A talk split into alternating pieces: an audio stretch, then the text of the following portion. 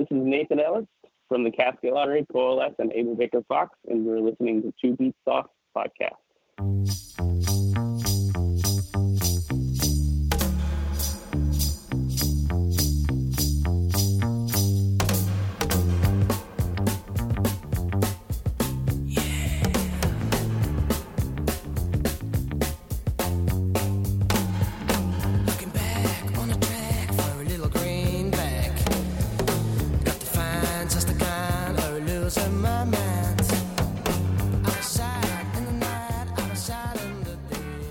Sweet 16. All right, everybody, welcome to episode Sweet 16 of Two Beats Off podcast. How you doing, fellas? Good. You always do that. You say introduce the episode, hit, hit me, set me, set me up, put a layup in my hands. That's what you say to me, essentially. It's like, Justin, at least I didn't yell over you. yeah, that's that's very true. Thank you, MC. I appreciate that. It's because I'm drinking a sophisticated drink. It's a rum and coke with a splash of amaretto Mmm. What's Oh. amaretto? with a Slurpee straw. Is amaretto like almonds? I, I don't know. My girlfriend's been buying it, but it's uh it's decent as like a mixer in with the rum and coke, and it's cherry coke, so it's you know a whole lot of different flavors going in there. Yeah, amaretto kind of tastes a little vanilla-y, Yeah, Okay. if I'm remembering it correctly. I mean I wouldn't drink it by itself, but as a Yeah. like, No, it's a it's a it's a great drink to throw up to. Oh no. There's something in baking that's almonds that has a fancy ass name. Marzipan. I can Marzipan. tell you. Wait, can we do a whole episode of like Yeah. fun things to throw up? Because oh yeah. oh boy, I uh, have you guys had Flying Dog's Old Bay beer? No. oh yes, I had it once and I was not a huge fan. I actually quite didn't like like it. I actually quite like it, but uh, once I drank those on top of a margarita and yacked off the dock into the Chesapeake Bay, I like laid on my stomach on the side of the dock and just herfed So- into the dock. Are they are they the ones that make the like oyster beer too? Yes, Because I Pearl, hate pearl neck, pearl necklace. Yeah, I did not like that one at all. The Old Bay beer I thought was good, but I thought it had like a weird aftertaste. Well, when they first made it, uh, this is beer talk with two beats off. Um, when they first made it, I think it was just like a blonde ale or a straight ahead ale, and now it's an Old Bay saison, and I don't like it as much. They changed it. Hmm. Okay, weird. Yeah. So Steven, Welcome back, guys. Welcome back. Steven, give us your food review on your meal tonight, since you're eating it right here live on the episode. I just texted him what kind of burrito does he have. Oh, it's um actually a limited time offer at Chipotle. Don't Uh, give them they, free they offer the they offer the carne asada. oh. Mhm. I like the barbacoa one. Yeah, that's good too. Barbacoa is so good. Yeah. Brandon, I'm not gonna lie. When you first came on and your shot first came up, I thought you were wearing a former name of the Washington football team's hat there. then it came into focus, and I was like, no, that is not a Native American head. no, you know, football can you team. see what it is? It's Punxsutawney Phil. That's I awesome. could not make that out.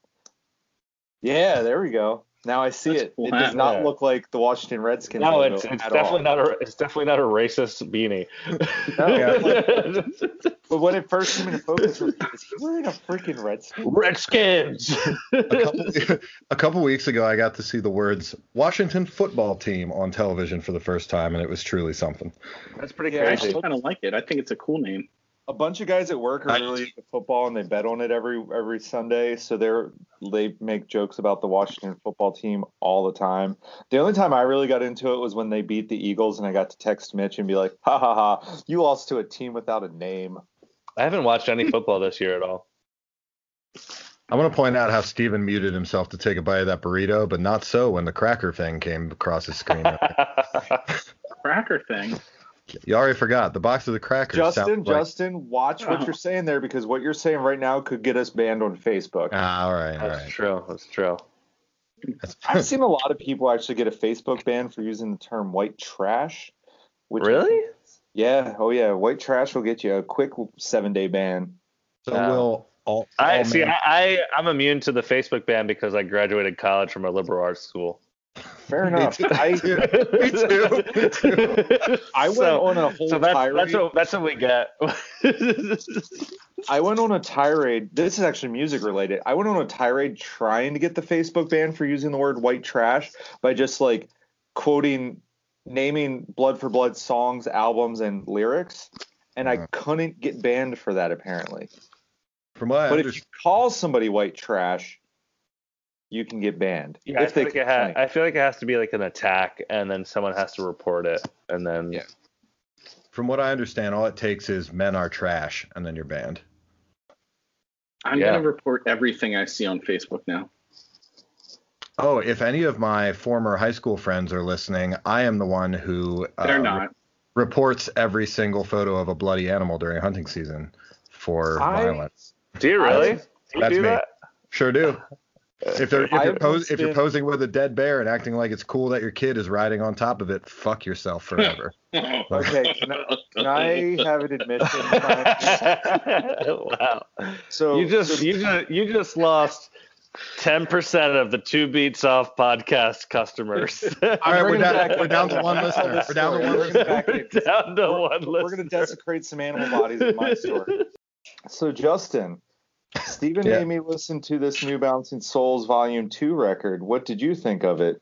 Um, hold on, let me check what songs are on it because it's like a refresh my memory. It is like pre-release songs done in a acousticy, re-envisioned kind of vibe. They're all re-envisioned. I would say most of them are an acoustic kind of take on them, but definitely "Hopeless Romantic" was almost like a new wave redo of the song, which was the most original take in my opinion of any of them, but not in a really good way. don't I thought I thought the new Highway Kings was awesome. Wait, they did Yeah. like um, they did a reimagination of their songs. yeah, yeah. They It was like probably a, a, uh, deal where they had to have another record and they didn't have a bunch of songs written, so they just were gonna shit out a record of all their old songs just re-recorded. Alkaline That's Trio every did a record we've similar ever thing. put right? out. Didn't Alkaline Yeah. Trio do a Damnesia? Isn't that what that was? It was like uh, acoustic versions of their hits. Yeah, Bon I Jovi don't did know, it but I'm just glad the Alkaline Trio made it back onto the episode. It's been a few months. Did you put Bon Jovi in the same? Yeah, Bon Jovi did this thing where uh, it's because they're both from New Jersey. Ah, Um, right, bon Jovi right, did this thing where they to took all their hit songs and re-recorded them in a slightly different manner. And all I want to say is, Tommy used to work on the docks, but not like that. Sorry, John Bon Jovi, that song sucks. In your new version, stick to the old version. It's not one I want to hear very often, but when I want to hear that song, I want to hear it the way I know it. Also, We're coming out of the gate hot, MC. We both had we both had some pretty hot ones already. I'm not done with this Bouncing Souls record because I did not enjoy it. If this was like the first time I ever heard the Bouncing Souls, I would never listen to the band again. Well, so that's an interesting thing. Let's take that apart. How many do you think that every new Bouncing Souls record is still somebody's first Bouncing Souls record, or do you think that they've crested that and now everybody who's going to get into them has? They probably crested that, I would say. But like, I don't know. I don't even think the the versions on there are like that in like new or original because I've heard that version of those songs time and time again sung by like 43 year old fucking involuntary skinheads with scally caps and big beards at shitty open mic nights. Oh, I was like, that is an unflattering way of describing Bouncing Souls. No, but like every like, holy shit. every dude that's like five years older than me has that sings Bouncing Souls songs at open mic night just does those exact versions. If anything, the Bouncing Souls wrote a fucking record of how to do their songs at open mic night and not make it trash. What open mic nights do you go to where they sing "Bouncing Souls"? There's a Depot. few. Yeah, there's there's there's older punk rock dudes that have acoustic guitars now, and their wife lets them out once a week to sing their favorite songs to. Is the three depot is the dive depot still open? No, no. Yeah. Brandon, What? what's your favorite promise ring lyric? Oh, um, Delaware, are you still there? The air supply. Delaware, Delaware. I actually really hated it when you texted me and said that tonight was promise ring because I don't like promise ring. You don't like anything. It's okay. I don't. I was I was listening to Kendrick Lamar all day today, so and Oh, my. When, when you guys start having like real music podcasts, Well, hey, shoot, shoot him a text. Shoot him a text. Get him on. try to get I'll try to get Kendrick on here. It's okay. MC doesn't probably listen to Promise Ring either. For, I'd assume. So when you I, I, But yeah, I don't- was but I was obsessed with like getting signed to like Jade Tree. Like Well, there you go. so I feel like that's like everyone that was like in our little mm-hmm. scene was like, oh shit, Jade Tree's back. I think that was like in 2012 or 13 when they like tried to do like Yeah. a revival. I was like, we gotta get signed to Jade Tree. Stephen, when you texted me earlier about um, promise ring memories, I only really had two, and one isn't a memory. It's just, hey, I saw them one time. Um, and the other is when we used to stay before shows or after practice, I used to sleep at your mom's house on the couch, and you had some sort of Comcast thing that had a bunch of music videos stored on it. On And I- demand.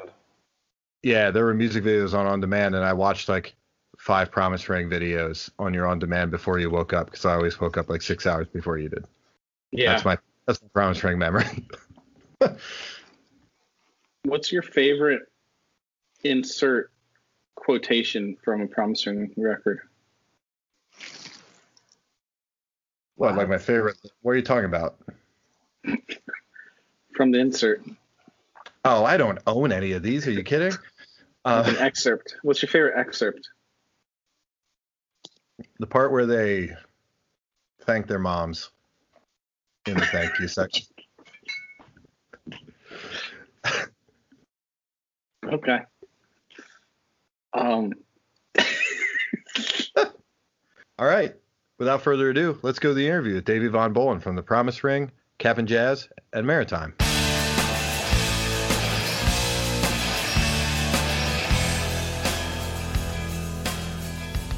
I mean, isn't it well known to be the largest waste of money ever? I don't know. My mom would probably disagree considering some of the decisions I made, but probably. well, Hi, guys. I mean, drop in the bucket. Next time that she- gives you crap about wasting money, be like, not like it's Avatar. I was wondering what movie you guys were talking about. I popped in in the middle of that, and I was like, "Oh no! I hope I don't. I hope I don't love this movie they're shitting on." you know, I actually, I mean, I'm a bit of a dork, so I kind of, I kind of liked it, but um, but I was literally just uh, going through some new quote air quotes news. I thought Avatar two was going back into production, so Oh, now? Why? That's wild. That's been so long since the first one. yeah. Well, I mean, it's it's like uh, it's like the new Guns N' Roses follow up. You know, like they'll be talking about it for years. I don't know. I can't remember why. It obviously stopped because of the pandemic, but Right. but it's one of the. I don't know.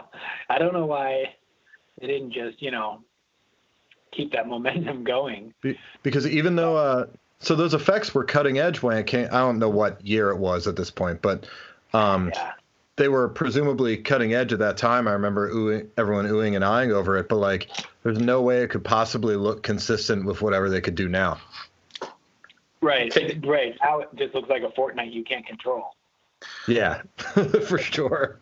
well, in all fairness, some people said the same thing about the emo revival, and here we still are. Right. mean- now, now, why? Like I, like I said, I'm a huge Avatar fan. Okay, yeah. See, I've been waiting for they because they they uh, pushed off the Peter Rabbit two sequel, and I've been waiting for that one to to come back around. Well, you know, it's hope that keeps us uh, going, right? So they don't keep things on the on the edge of possibility, then what kind of world would we live in? For sure. For sure. Yeah, no. Segueing into music, like I rarely get to see movies that are like this much on the fringe of of art you need to see, because that's really like like you'd see like a Sylvester Stallone movie and be like, can't wait till I'm on tour. I'm gonna see that. now, now I don't have the same uh, I don't know the same kind of time. I'm not like I'm doing amazing things with my time, but uh, you know, you had like a separation where it's like this is the part of my life where I waste time. Right, for sure. I think the only movie we ever went to see on tour was The Conjuring, wasn't it, Justin? I think you're right. Yeah. Yeah, classic. Yeah, I'm thinking Cleveland. Yeah. Or Columbus, Legion of Doom. Yeah, I'm just leaving It's it. it's hard to see. It's harder than it feels like it should be because that's a big chunk of time to like literally have nothing to do. Right. Um, like on a on a bus tour, that's really like movies are all you do. But um, but yeah, I've actually seen a lot of movies on tour. Now that we're talking about it, Fair enough. Um, so, are you more of a, a movie guy or a music guy now? If you transitioned a little bit. uh, no, I mean I've I've aged and so I watch more TV, but but no, um, no. I I mean my interests in television are so like I don't know. I'm basically a caveman when it comes to like what I watch on television. So like pretty much the worse the better. So um yeah, it's pretty. I mean, I don't know if it's embarrassing. I can. I just a real. I have a real specific niche of like uh, what I really like um, when it comes to film and television. So, um, and it doesn't at all cross uh, with what, what my wife enjoys watching. So, oh, that's, that's the unfortunate. Yeah. yeah, I mean, I mean, we do watch. There are some things, but like my like, I I really love like post-apocalyptic sci-fi, but Nice. but it's like you know when you get that specific like you know de-evolution of society, it usually like it's almost like a future past. If you if you get me, Right.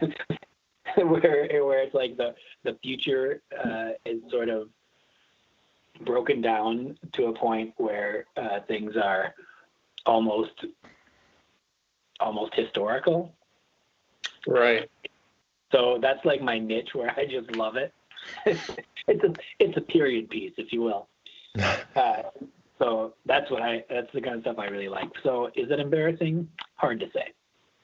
I wouldn't say. I've heard way more embarrassing things than that from people for what Right. people watch. So. Yeah. Right, right. It's not like I'm watching The Bachelor.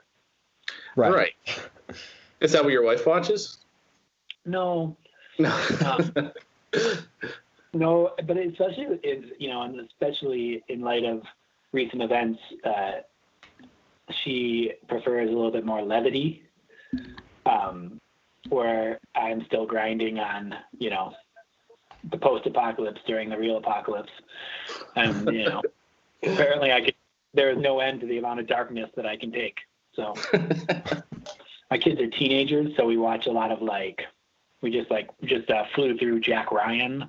It's on Amazon Prime right oh now. yeah. A lot of like, and it's like, and even the kids are like, that Venezuelan dictator sure seems a lot like Trump, and you're like, yeah, I mean, you know.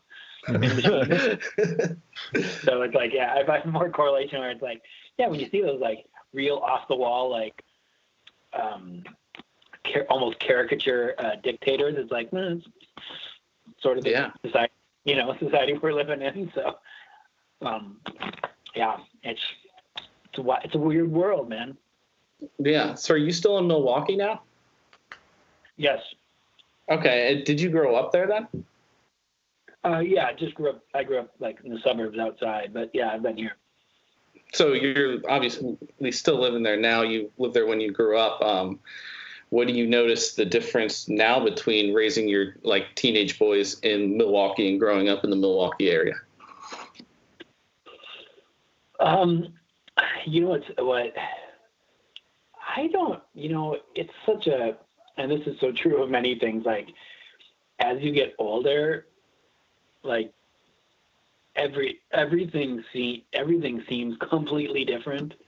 But like the more you like, it, the more you, I don't know, just open up to your own biases and just realize that you're probably wrong.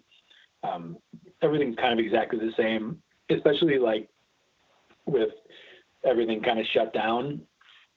My uh, my kids have been hanging out with their friends on the on the east side of town, which is sort of a lot of you know what we used to do when I was you know 17, 18, go go skating on the east side.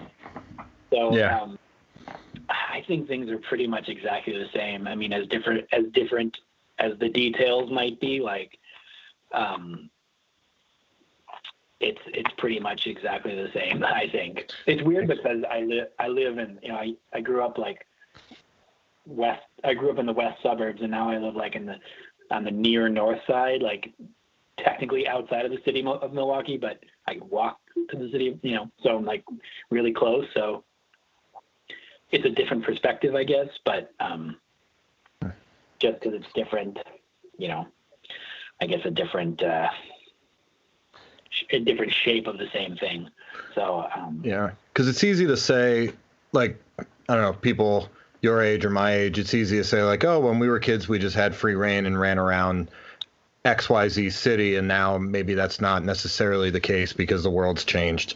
And I, would- I don't know what, like, how the landscape of Milwaukee changed in a way that you can, like, see through the lens of your children now.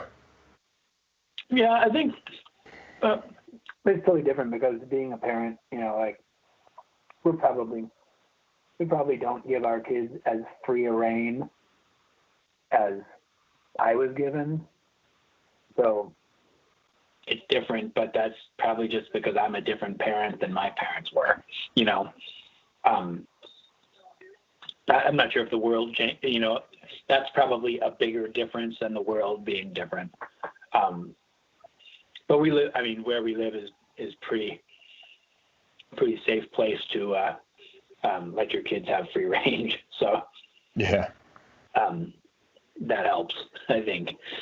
But you know, I'm around a lot of other kids. Like um, most of my time is spent coaching basketball, so I know a lot of the kids around the area, or I know a good number of kids that aren't necessarily just my my my kids' friends. So you see a lot of differences, just like you know, um, you know, kids have a lot, even though they're like basically neighbors, kids have a lot of different experiences. I guess is the way to put that. So Uh, I was going to say, you mentioned that you're a basketball coach now. You're a pretty big sports guy in general, right? yeah, So Yeah. one thing that I admired and was very impressed by was you guys played the church in Philly after Riot Fest got canceled, and somehow made fun of the Philadelphia Phillies in front of a crowd in Philadelphia and didn't really get much of a reaction. So good work. I was very impressed by that. Well, I, you know, I think, I think when I was younger, that was sort of a shtick we had. Like that was a promise, promise ring shtick to like go in and like just berate the uh, the crowd's local sports team. And saying that out loud seems really stupid now. Especially, especially in Philadelphia. Well, it just seems so immature and dumb. But I think that was that was sort of part of it. It was like I enjoyed it just uh, at face value, but it was kind of unexpected because we were sort of not your like, you know, Joe hardcore guys who probably did like sports. Um, so it was just a weird thing to do. So I think we kind of. I don't know if anyone in my band ever actually cared about cared about whether it happened or not, but I enjoyed it because it was like, and it's just a weird thing to come in and be like totally abrasive and uh, combative with the crowd, and uh, without being like legitimately a, a jerk. So, uh, yeah, we did a lot of that. So I don't know if that would have been uh, when Riot Fest Philly canceled. When it, is this? This is a reunion thing, yeah. Yeah, was- yeah. It got canceled in last minute. Um, you I- I guys, mean, there- yeah. Who played? Who else played that show? Was it Uh, it you, just you you, had- guys? you had one opener, I think. Oh, was there? Yeah. I don't remember why Riot Fest got canceled, and I think like a week or so later were the proper. Well, not that Riot Fest wasn't a proper reunion date, but like the rest of the tour, because my wife saw you on two of the dates. Okay. Yeah, it's the it's funny, like a lot of you know, the ancient history when this was all really going on is kind of a blur. Or that's sorry, the opposite is true. Um, like the the real experience of being in a band is like really still vivid to me and I remember a lot of the really specific details. But all of the reunion stuff is like mashed potatoes. Like I'm literally Right. don't remember what bands I've what bands and when in the chronological order of there's just like a, a, a haze of things I've said yes to. And uh, like this. well, this is really really vivid because it's happening right now. But who knows? Um, but yeah, it's, it is funny the uh, the different uh, the different uh, experiences. It's it's just so like it's a bit of an out of body experience to do a reunion, so it's it kind of has that quality of being there, not being there, anyways. Right, right, for sure. So um, we'll we'll start back pretty far. I mean, we already talked about growing up in Milwaukee a little bit. Do you remember the first um, tape or record or whatever you either bought for yourself or were gifted as like a Christmas or birthday present that you considered your own? Mm. Um, I don't think specifically there's a, a right answer to that question, um, but uh, I come from a specific genre of music people where I had punk rock Big Brother. So, um, you know, I kind of started as like against it, and then Right. uh, sort of got convinced otherwise uh, later on. So, and it was kind of funny because my brother was pretty, he I, for all of his lack of accomplishments in this world, he is like so much smarter than I am.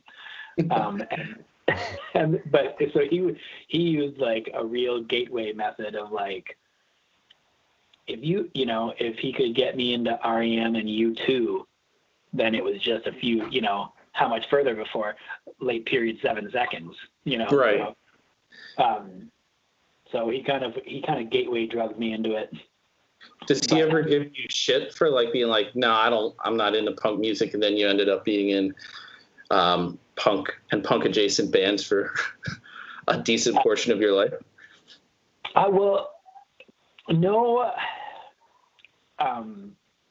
No, because well his because his like his normal range expanded. Um, he's always been in bands too, so it's not like I'm you know how different. It's just that I think there was a point, and uh, I'm sure he knows exactly where it was because he didn't like it at all, where he um, he but he like he I had like whatever minimal blip of again air quotes fame um and he became like oh you're Davey's brother and he's older than I am so he didn't take kindly to that at all um but he has always played in like extreme grindcore and like super out there bands so it doesn't it didn't really I don't I don't know if I ever changed in his eyes Right, you know, right. different- I was always in, you know, but you know, not in that way. Com- like I, I think, uh, I mean, I, I think, uh, you know, as brothers do, um, we both like, you know, support each other that way. But, uh, but it, he was always way out of my world, no matter what, and I was probably way, way up the middle, no matter how crazy I got. So, So, um, go ahead. So there was never going to be like a uh, Kinsella type Von Bohlen band. Well, that's not true. Um, because we did play in a band together for a while. Nice. yeah, which is funny. Um, and I played drums, which I I only remember this because about two weeks ago, my brother has messaged me and said that the other member of the band was reaching out to him to see if there was demos or see if he had the demos. so I had forgotten completely about it because I was mentioning it to my wife, and I was like, I play drums, and she's like, You don't play drums, and I was like, Yeah. so, um, and I never did play drums, but I played drums in this band. So, and I- I'd completely forgotten about it, um, except for, I mean, the only, well, yeah, I completely, it completely had le- left my memory. Um, but I do claim to be the worst drummer that will actually play in front of people. So that's that's about how good I am at it. Um, but yeah, so amusing. But um, but we did we did we also like maybe at the peak peak slash kind of end of the promise ring where where we just weren't uh, I think we'd lost we'd lost that like we we weren't part of the grind anymore where you're like we're making records and we're touring and we're building the brand and we're doing this Right. where we were gonna we were gonna do a split seven inch um, with his band and our band, which would have been total nonsense. But um, yeah, there was some jokes about how it would be called, you know, good versus evil or whatever. But um, but yeah, so almost, I guess, is the right answer to that. Right. Yeah. So what what, what other bands were you in before you ended up uh, in Cap'n Jazz? Mm. Um, well, I mean, you know, bands that recorded music. I guess uh, in in high school, I was in a band called Leaving, which was, you know, four of us from high school, and Leaving. Leaving recorded music, which ne- I guarantee never saw the light of day because nobody brings that up to me. Uh, but the uh, the singer of that band was um, his name was Lone Wolf, one word, and uh, and he was like six foot seven, so that was just fantastic, um, just in in every way. He and I didn't get along very good, but um, but uh, but just like watching that band which so so there was that band anyways um but it must have been amusing because we were all tiny. I mean i i would probably be the next tallest guy in the band and i'm like 510 so it must have looked like a, you know just a little bit deranged. And he was a maniac so uh, a little bit scary. Um but then he we, we kept that band together without him and a different singer. And then that band was called Ten Boy Summer. You know, we had a we put out like a ten song demo, but there was a song um, in on a on a Food Not Bombs compilation in from Philly. Keeping Philly is the center focus here. Right. Um, uh, and that comes up all the time. I think it's on YouTube actually. The ten the Ten Boy Summer demo. I think somebody posted on YouTube. Oh, so nice. uh, that, unlike my um, hankering for uh, a certain kind of science fiction, uh, is embarrassing. so um, yeah, super, super, super bad, but kind of fun. And everyone hated that band. That band was ridiculous, really ridiculous. And our, our like, you know, every band that was kind of like you know, if, if we're in, I don't know what wave of emo we're going to be called, but we were, uh, what we were in that like, that window of, we were do in that window of emo. You may not even recognize this window, but where it was kind of like chaos emo, I guess, where like bands would like break up on stage or like one guy would be fixing an amp throughout the entire set, or and most- of it was like Southern California. Yeah. Um, I'm trying to think of the band that I absolutely idolized. Um, do you remember the band Heroin? Yeah. I know that name. Yeah, Heroin, like the drummer of Heroin was the singer of this band, and I absolutely idolized them. I thought they were the greatest thing ever. And they their their sets must have been like 17 minutes long when they played. It was like super dumb. But our our thing was that if anything interrupted the set, that was the end. So if you broke a string in the first two minutes of the set, it was over. Like that was our show tonight. Sorry. So we were super pretentious. It was really great. Um, That's Um, actually yeah. For uh, research sake, um, I'm on the heroin Wikipedia. and It says vocalist Matt Anderson also worked with a Minor Forest, Mohinder, and Angel Hair, and members went on to play in groups such as Antioch Hour, Antioch Arrow. there you Yeah, go. That's what you meant. Yeah, Yeah, they were great. they're a really cool band. Yeah, I would say, and I would put heroin, heroin. Uh, I don't know in well, probably 1847 or something. Whenever I saw them in a basement, that was like one of the greatest shows I've seen. They were awesome. So that's that sort of is a synopsis of Ten Boy Summer. And we, oh God, I, the greatest thing about not like, not like being at all worried or concerned about what anyone thinks of you anymore. And I, you know, I guess being punk rock, that's supposed to be the thing that you don't care at all, but everyone does. So, but in this post life that I'm living, like I, I just totally happy to tell the truth all the time. so, a Ten Boy Summers thing, our one of our pretentious things is we had this like, you know, screamo outro deal that we did at the end of our set. That was, you know, super chaotic and moving. And the singer would build a painting at the end of our, uh, um, at the at, during this instrumental part.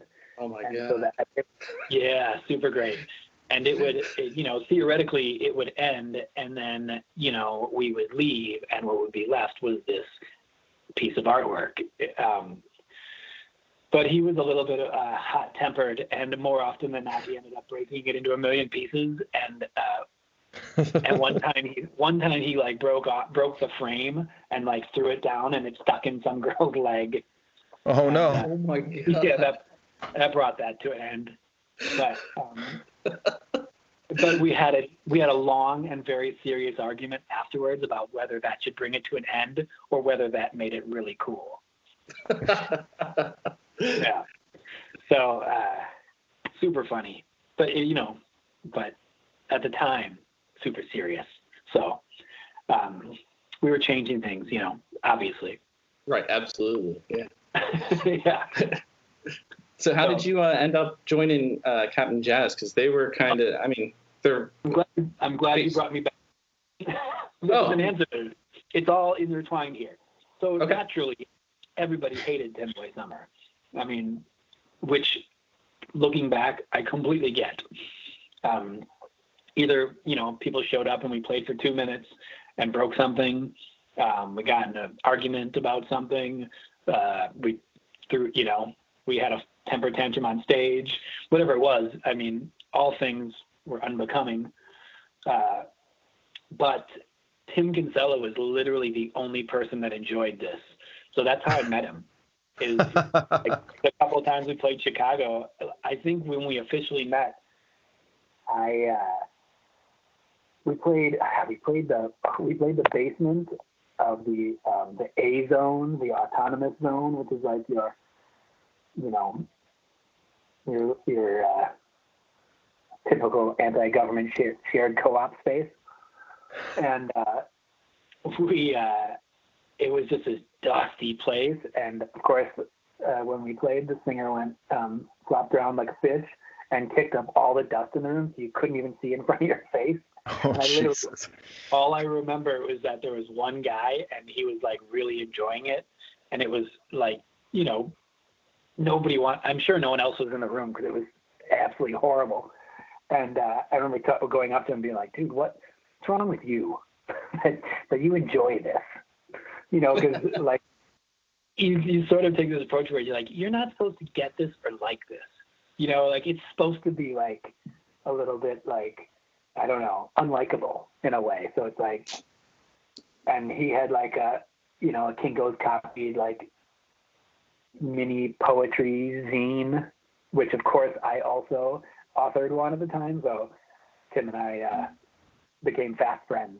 And the whole, the whole Cap'n Jazz thing was just. I mean, I have more. I probably have more stories from the year and a half that I played in Cap'n Jazz than I have from the entire rest of my life. Um, just because of the amount of absolute. I mean, just the fact that I was brought in because I think he was going to. He was in in the city of Chicago at that point. We were really young. We were all like, I think Tim and I were two of the older people in the band. We were 17. So we, um, you know, talking to him, he was like, "Oh, my band just broke up because Victor had disappeared, ran away from home, whatever it was." So Cap'n Jazz had just broken up. He's like, "So we should, you should replace Victor, and we should start this new band." And so that's how that all became. But how I ended up in Cap'n Jazz is because we were having our new band practice, and Victor, after like four months of being disappeared, and keep in mind, you're like, it's hard to disappear when you're like 16, 17, so that's a really long time to be just gone. Oh, for sure. Uh, he just showed up at their parents' house and was like, "Oh, we got band practice." and so like Tim literally like looked at him, long pause, looked at me, and was like, "Do you want to be in Cap'n Jazz?" and I was like, uh, I mean, I guess. so, uh, That's a really cool story about joining a pretty influential band in this tiny Well- niche of the world. the be- the best part is like that's how I remember it going, but reading something that Victor said later on is that it was like four or five practices before he had any understanding that I was in the band. Oh wow. Like he just thought that I was there like jamming and that they were like to being too considerate to tell me to shut up while they were playing. What So great. what what re- So great. I'm having a hard time picturing that reality with any people that I know where I would just like allow them to play over band practice without being in the band. Like that's such a wild assumption. Yeah, uh, that's pretty much that's that's pretty much Cap'n Jazz. I mean, the earlier stages were crazier, but um, I mean, there was never uh, never a normal moment, like not one single normal moment ever in any of that. Um, I could literally give anecdote after anecdote of like and the, and the fact that people like like Cap'n Jazz now and like think of it as like a real band. And I, I and in some ways I totally feel you know being that I was kind of on the outside the whole time I, I in some ways I totally feel the same. But like in other ways I'm like my god how could anyone take that band seriously? So I, the one that like outside of some of like the really normal crazy things that happened like i mean probably at least a handful of times sam showed up at the show within five minutes of our set sprinting through the door like he'd been chased. Wow. that was like regular occurrence. Like not ma- didn't show up for sound check didn't pack up the van like didn't show up just was like showed up at the set like as if somebody had just chased him there like absolutely bad that that's a normal thing uh but we played like when we started to you know when people started to like know the band and come see the band kind of near the end we played we opened up for the smoking popes when they had just released a record at the metro and it was a big sold out show and it was by far the biggest show that any of us had ever been a part of. And we started playing we played probably five or six songs. And uh um and I remember being like, God, Sam is nervous. He's like standing, and this is before that was kind of a thing where you had your back to the crowd. Yeah. Uh, he also the reference about uh, early chaos emo. Um, the uh, he was like it wouldn't move, didn't move a muscle, never turned around, and I was at some of that in between songs when Tim was saying something, I went over to him and looked like before I even was like at, about to ask him if he was okay. I noticed he was using like didn't have a cable, so he clearly had found like one of the three inch cables that you put between pedals. Oh my god. No. Jesus That's- Christ. That's what he that's what he had connected from his amp to his bass. So he was he was he was yeah, so he was tethered like within three inches to his amplifier. Oh man. So he wasn't being like mysterious Nope. guy. He just fucked up. You just and like never bothered. Like, I mean, I knew that I was bringing like tech. I mean, they were, they were, are, will always be 150 times better musician uh, than I ever could dream of being. All of them, they could all play every instrument better than I could play any one. Um, but when I joined the band, it was really clear like I had my own amp you know, I had like equipment, like I had cables and picks and stuff, and that was not something that was not something that was normal in their band. So, um, I mean, Mike, who's not Mike is you know probably has the most you know quote unquote fame now or whatever. Uh, I mean, never, never whatever the uh, on top of cymbals, the little screw that keeps cymbals on cymbal stands, he would just use potatoes. What? Yeah. Yeah. Oh my god. I mean, partially because like that was kind of the era. Like nobody had any money, but partially because then it would be like a little bit funny and cool. Um, but uh, but that's pretty much that was Cap'n Jazz. That's the Cap'n Jazz I remember being in anyway. That's, everyone will remember that at least. It's like, oh, that's the band with the potato drummer. Like you don't forget Right. that. but, but, it, but I mean, I mean, it spent more time falling off than than anything else. But For sure. but that is pretty much uh, Cap'n Jazz. Uh, the majority of Cap'n Jazz was like that. Probably like the last. I know. It's chaos. You could I could go on and we could spend a lot of time just anecdotally remembering like the hilarity of Cap'n Jazz. And I'm sure I'm I'm sure they could do they could do it to me too. The ridiculous stuff, but but it was uh it was different. It was to me it was like because Milwaukee's like pretty normal. Like some of that Chicago suburb stuff, like those people are nuts. so uh, to me it was like I was in like a you know in a John Hughes movie being played backwards or something. It was it was uh, you know you can get all the you can get all the uh, all the uh, you can hear Satan talking. This is pretty much what it was. So, um, but I mean, absolutely, time of my life. I wouldn't wouldn't trade any of the, any of those 18 months for for any of it. But um, always on always on the edge of complete derailment. So that's how I got into Cap'n Jazz. To, to answer your question, Were you still living in Milwaukee at the time when you were playing in Cap'n Jazz then? yeah, I never I never moved down. Okay. Um, I almost moved down a few times, but um, but we we never became like a proper band that practiced at a place. And Mike was in high school the whole time Cap'n Jazz was there, so they uh, we practiced at their parents' house in the north suburbs. So it was like I mean the north suburbs for traffic are equidistant from downtown Chicago to downtown Milwaukee. So to drive there twice a week, with hour and a half. I mean, I was 17, like had all the time in the world in my hands. So an hour and a half drive just didn't seem like that much. I'd imagine after some point that probably would wear on you a little bit. I guess 18 months isn't too long now. so. Right. Yeah. I mean, it's kind of, you know, had the band stayed together, um, probably would have made a different choice. But, but at the same time, I mean, I was in Cap'n Jazz for 18 months, but probably four of those months, at the end, Promise Ring was already a band too. So then I was kind of like split split between anyways. So that you know that would have made moving to Chicago kind of silly as well. So Promise Ring overlap with that a bit, and um, a lot of those guys came from like the straight edge hardcore scene. Uh, did you go through that at all, or did you just know them through a mutual uh, connection through punk underground music in general? Um.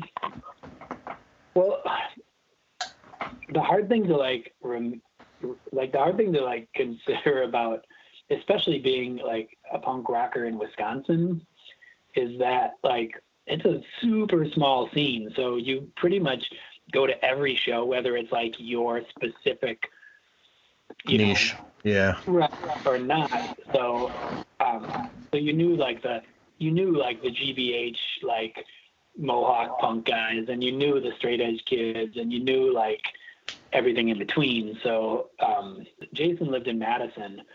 We I knew Jason through I was friends with Jason really throughout all my, you know most of my teenage years, and we always thought it'd be cool to start a band. And his band had broken up and he was starting a band with two hardcore kids from Milwaukee ironically that I did not know. And they were another guy was going to join their band but he you know was moving somewhere with his girlfriend and you know totally disloyal like people are and uh, somehow I got asked to be in that in the band um, but I only wanted to do it if I could just sing. I didn't want to play guitar because if I played guitar, then I'd have to move my equipment back and forth between Chicago, and that was going to be a big problem. And I don't remember how I lost that argument. Basically, just have. I think it just came down to like just being a singer is lame. You know, uh, like that's for like, you know, Bon Jovi and stuff. You know, so so um, and I wasn't a good singer really ever. And probably that was probably one of the worst points of my singing. So, um, so you know, I didn't really have a whole lot of leg to stand on there. So somehow I just ended up. I think I, I ended up with uh, enough overlapping equipment that I could leave the heavy stuff. I could leave the heavy stuff in Chicago and have stuff here too. Right. So, so it did overlap for about four months. And it's super, it's super funny too, because Promise Ring started a really similar way where I went to, I, I had, I had en- enrolled in college and the two guys who lived in Milwaukee were also in college and we would see each other and like at college and kind of avoid each other a little bit because it was awkward. We didn't really know each other. And then, uh, and Jason got real frustrated by that. And I remember him being like, "We're doing one tour this summer, and like that is it. Like, and then we can be done. We're gonna record this seven inch, and then we're gonna go on tour, and that's all I'm hoping to get out of this." And I was like, "Okay, I can, I can do, I can live, I can do this crossover two band thing for that long, no problem."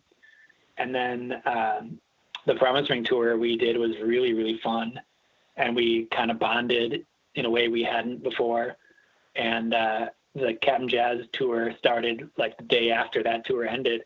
And Cap'n Jazz broke up like six days into that tour.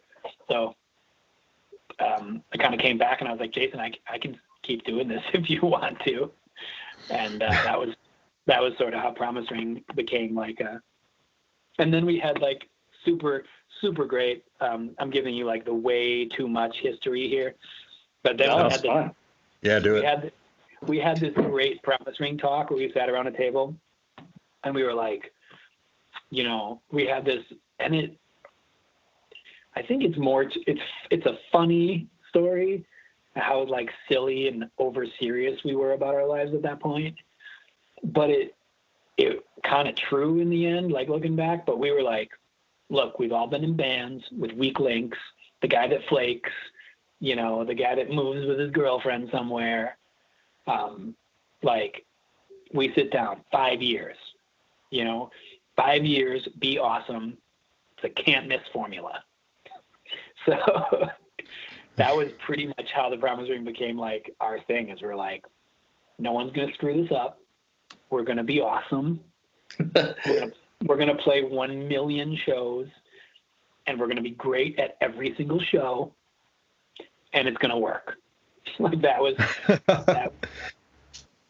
And what's funny is like that's I mean I don't our our greatness could be disputed um, even just talking to myself but um, but uh, I mean we kind of were I think what people liked about us especially in the beginning was that we were a good live band because our records weren't good so um, there has to be some truth to that so but um, so in a, in a way, that's sort of what it was. I mean, we kind of sacrificed everything. We were on the tour 10 months of the year.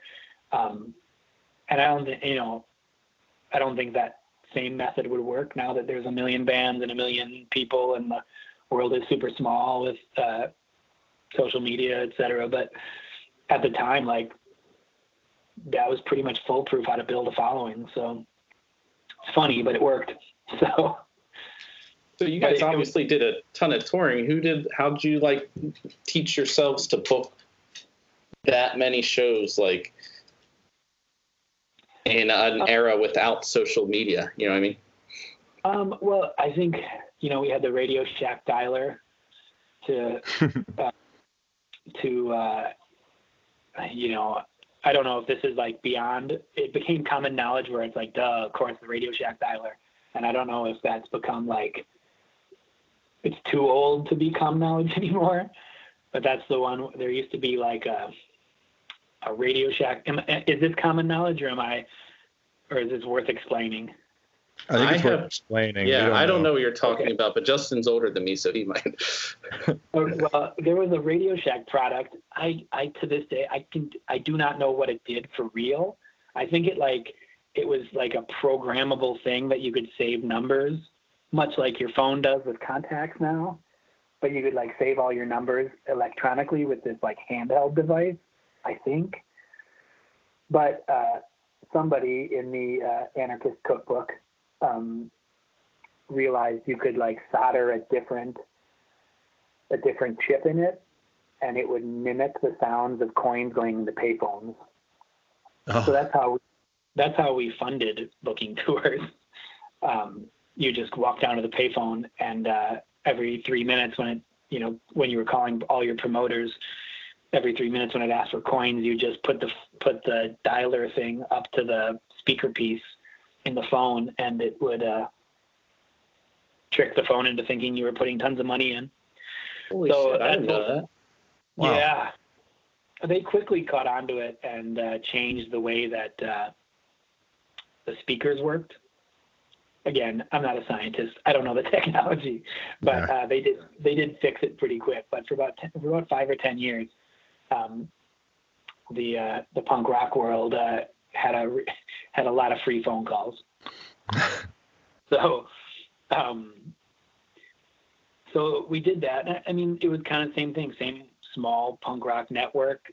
Uh, you know, so and so used a guy in Portland, and if you could, you know, you call the guy who set up a show for your buddy in Portland, he would be like, "Oh yeah, I don't do it, but you should call so and so." And I mean, it, it people just kind of helped each other out, and it was mostly basement shows, so it was you're pretty much talking to like-minded people who were probably also in bands and doing the same things you were. So it it wasn't, and you know, there's definitely some promoters like people who booked Promise Ring shows who were like crust punks.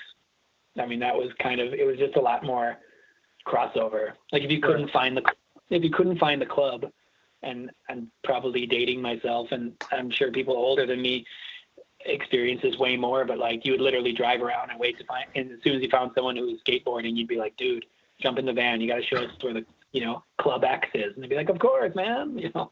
Yeah. So it was like super easy to identify uh, your people.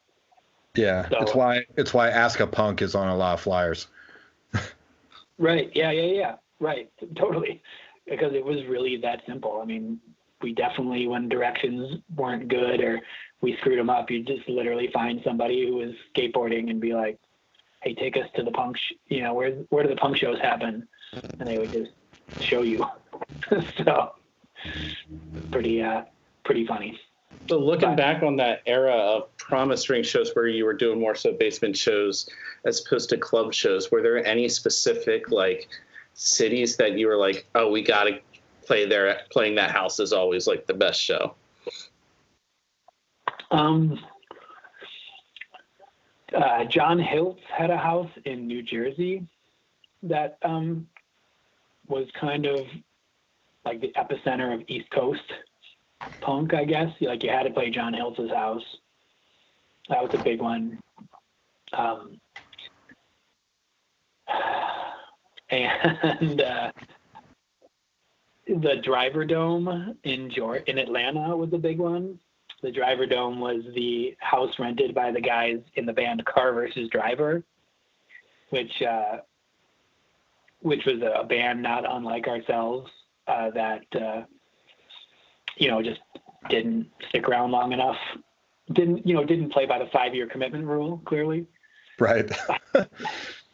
So, um, so there was, I mean, there was a band. I mean, we used to like. I think I've told it. I've told this story a lot in recent interviews, but like, I just did a podcast for a Jimmy World. That's Jimmy World song that I sang on, where they do a podcast, an episode of a podcast for every song, which blows my mind, but they do it, and Whoa. it's a thing. Yeah, every it's a Ji- thing. every Jimmy World song. Yeah, Wow, Yeah, that's yeah. awesome. Yeah, right. So I I um I got interviewed for my part in Jimmy World and like the story, you know, they were like, "Well, how did you meet Jimmy World?" And we were like, "Well, the, both side, the guys in Sideshow said we should know them, and the you know, or the guys in Sideshow said we that we should know the guys from Christie Front Drive, and then the Christie Front Drive guys said we should know the guys in Jimmy World." So, like, in weird teenage blind date, like you know, I think uh, Kerry McDonald from Christie Front Drive called Jim Adkins and was like, "Hey, Promise Ring's going to be in Phoenix in three days. You should go to their show and meet these guys. You guys would totally hit it off." So uh, I think that's you know that's how we kind of built that network of like bands we played with and toured with and stuff. So I mean, it was all everything was like a little weird word of mouth, you know. Right. And you guys kind of so that's obviously pretty much all the bands from that area. That's how you, I assume, met the Texas is the reason dudes and ended up doing the split and joining Jade Tree, right? Yes. Um, yeah, you know, well, Jason, Jason had a little bit more of that like post straight edge hardcore uh, connection um, than the rest of us did. So we we played. He talked somehow. Texas is Reason's first tour was with. Um, oh God, what was the name of that band? I can't. I can't remember um, it was a it was like a uh, maybe a, it was maybe a state college Pennsylvania hardcore band. Um, cannot remember uh, the name. There's a girl girl lead singer. Ethel, Ethel Meserve. No, this is before that.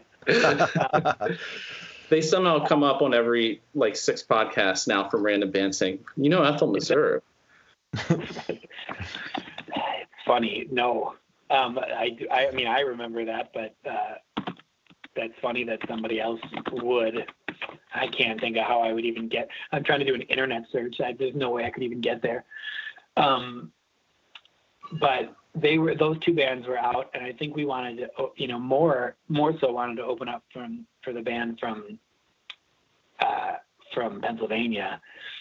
Wish I could think of the name of their band, but um, te- uh, Texas play. We played, and those two bands played in Madison, and um, Norm Brannon from Texas is the reason.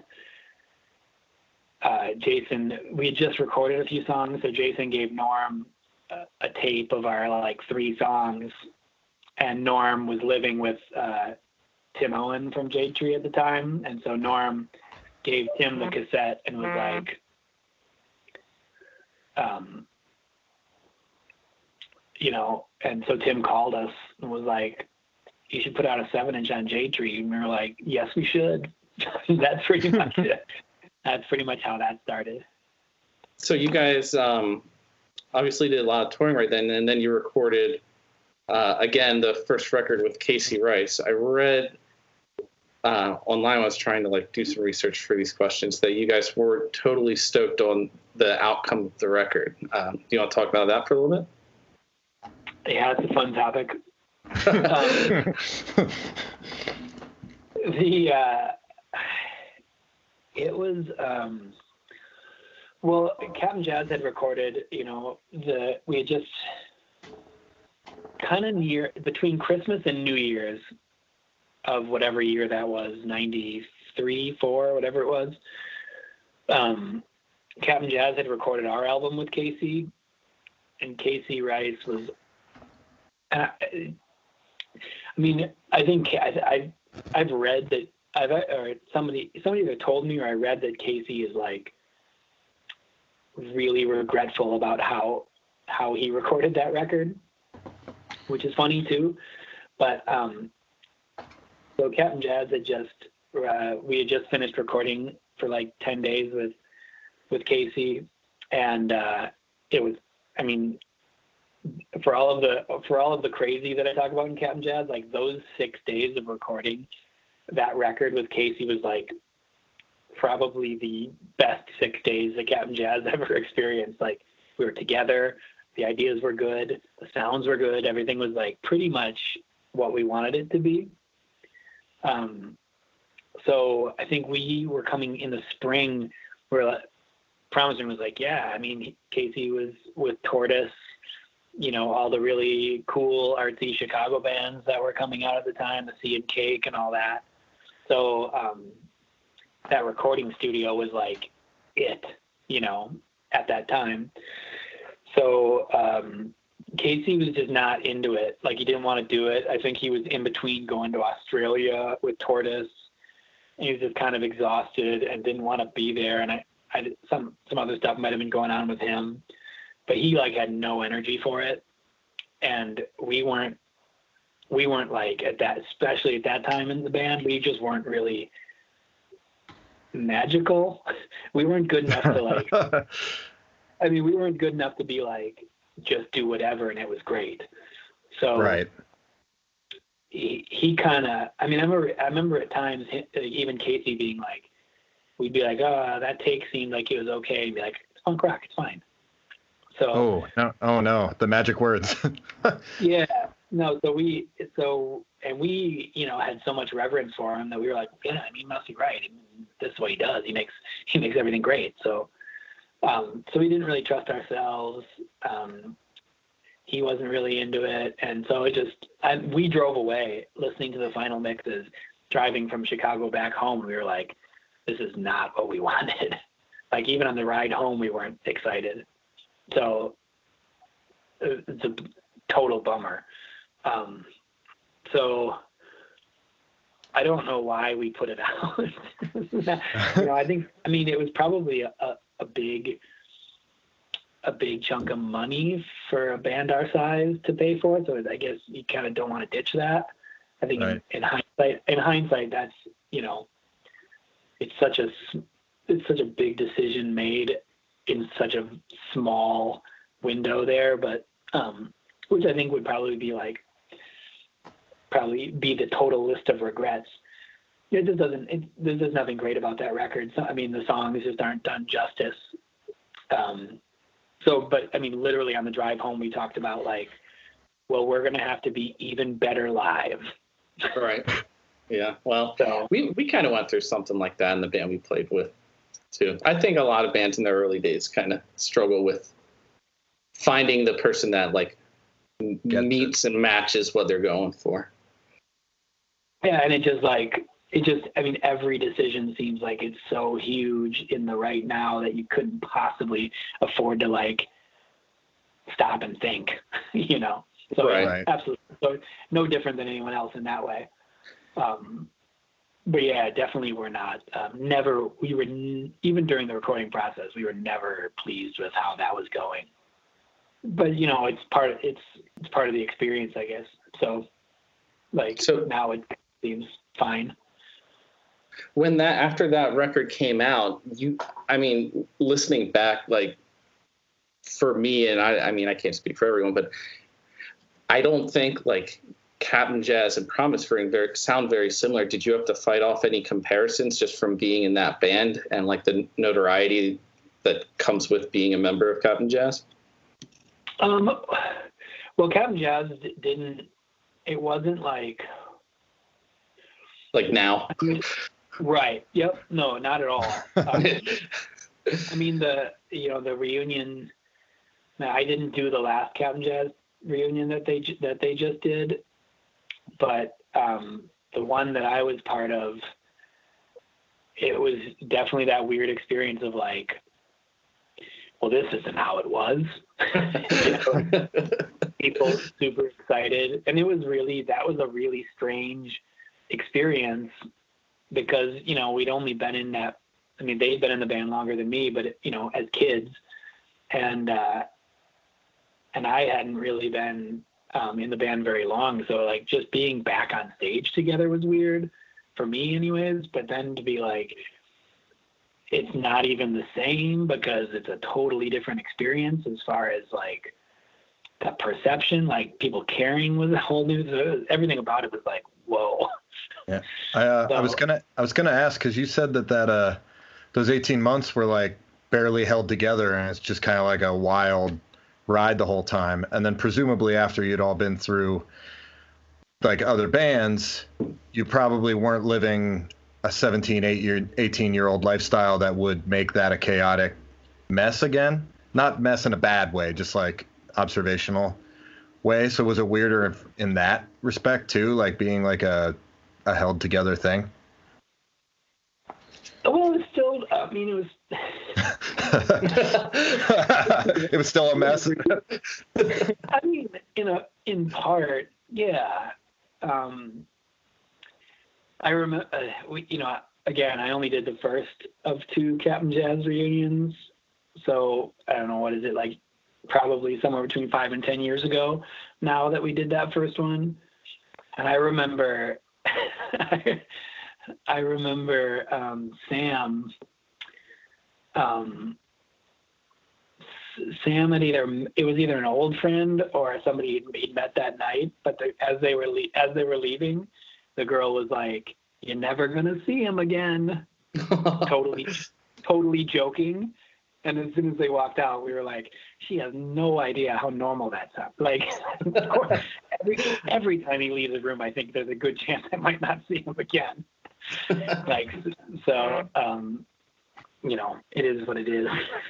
so, right. um, Yeah. so, but uh, yeah, I mean, well, a lot of change. I mean, there's a lot of um, recreational or not um, as recreational drug use when we were teenagers that um, put those guys in, put a, you know, a few of our guys in really different spaces. So, um, you know, there's a lot- and then, you know, then going back out on stage after a lot, you know, a number of years, it's going to be weird no matter what. So, um, Right. um, but yes, but Cap'n Jazz, I mean, when we were when we did that like seven before the band broke up on tour, we had we the album had just come out, and so people were buying sh- buying records at our shows, and we're like, oh my god, we sold like 22, 25 records tonight. We were like, we're we're gonna run out in three days, you know. We had no, so uh, we were just starting to experience anyone liking our band, and so Cap'n Jazz, Cap'n Jazz probably opened up a like it was it gave us like some of the ex members of on flyers for Promise Ring at the start. But Yeah. that's probably probably the only thing that was like a big crossover.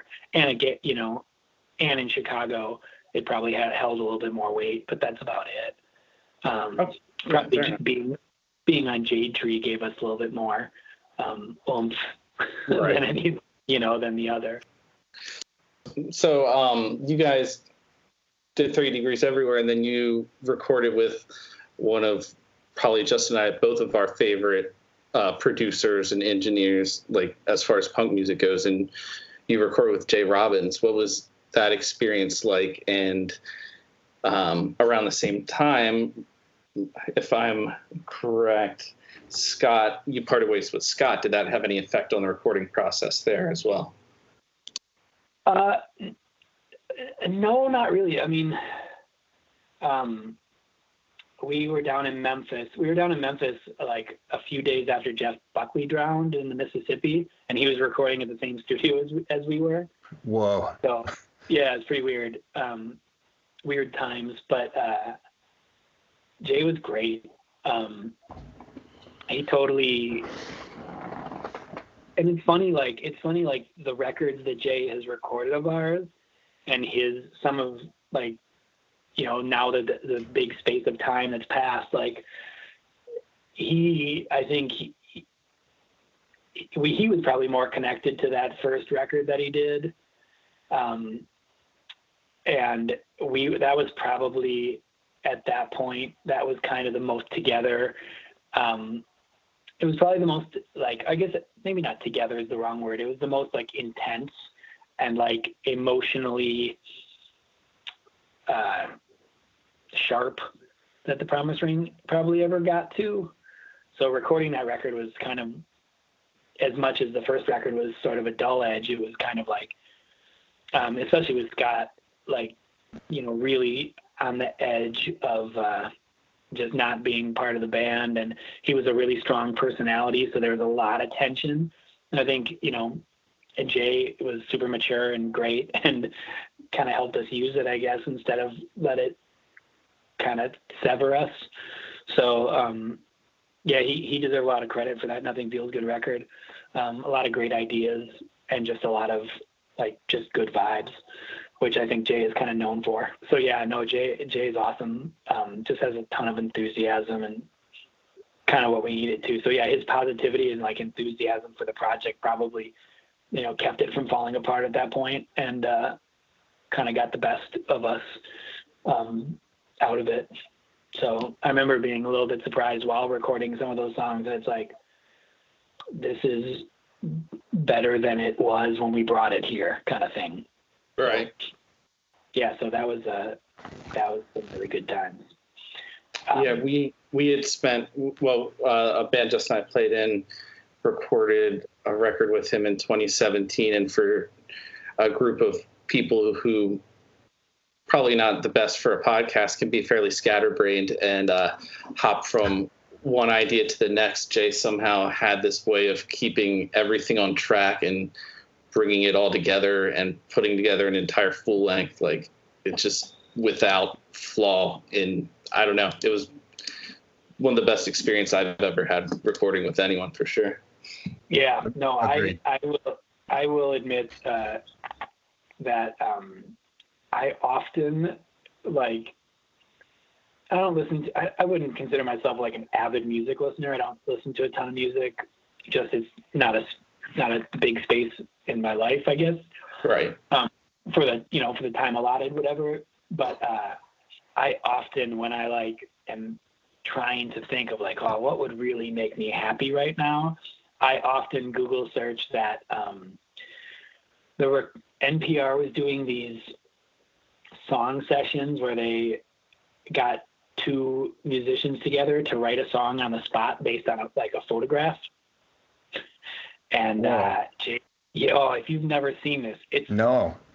Oh, you have to. Um, it's Jay and the guy who left. Um, uh, what's what's the band? They're super famous. Um, uh, and the right. The best part is they're right in our uh, in our um, uh, Chris Walla. Oh, okay. Jay and Chris Walla write a song uh, called Project Song um, for NPR, and they videotape them writing the song from scratch based on a photograph, and it like not only like the song is awesome. The end result ends up being awesome. Two days, of course, totally. But like, and you probably can share this, but like, it's like the different pieces of them putting the song together are like 100% Jay Robbins. Like, there's this moment where they like, Chris comes up with this like 12, this like little shiny 12 string guitar riff, and Jay goes, "Oh, you know, perfect. Perfect, like, like stop everything. I like stop everything, whatever we were doing. Like that's really good, Jay Robbins moment. It was yeah not only it's not only a great song, but it like like brings brings you every moment that you would want from watching like a three minute, you know, th- or I guess it's like a ten or fifteen minute video, but um, you know, but if you wanted highlights of Jay Robbins, it's it's exactly that too. So um, oh my god, it's pretty much one of my favorite videos. Like I I will I don't know how many hits it has on YouTube, but I'm I'm worth a, a solid percentage of them. Well, I saw Justin's eyes light up as soon as you said it. Well, I wasn't. I hadn't heard of that project, so I thought you were gonna be like, "Oh, Jay Robbins did like this Tiny Desk concert, and that would have been just cool by himself." Um, but Oh, that's yeah, this- that sounds amazing. It's awesome. And the song is awesome. It's really good. Really, really good. Um, he and Chris Walla together is really, really good. Um, the harmonies are really good. It's uh, I don't bring up my love for this often, but it's really good. So um, yeah, definitely, definitely have to watch that uh, video today. And uh, yeah, I can't even imagine a person not enjoying it. It's so good. He, uh, Jay had like the last anecdote, I promise, but he had this perfect way of like somehow enabling every stupid idea while still having like a ceiling for it. Like we were like, hey, hey, we want to play trash cans and all this stuff and make this giant noise collage, and I pulled out that thing of like bowl hooves. Do you know what I'm talking about? It's like a shaker that has it's made of like hooves. yeah, and yeah, uh, and I was like, "Hey, can we use this?" And he's like, "That's one step too far. It's going to take up all the Sonic real estate." And I was just like, "Whoa." yeah. No, it's uh, uh, I mean that's it's like touch. I mean Jay has a ton of touch. For sure.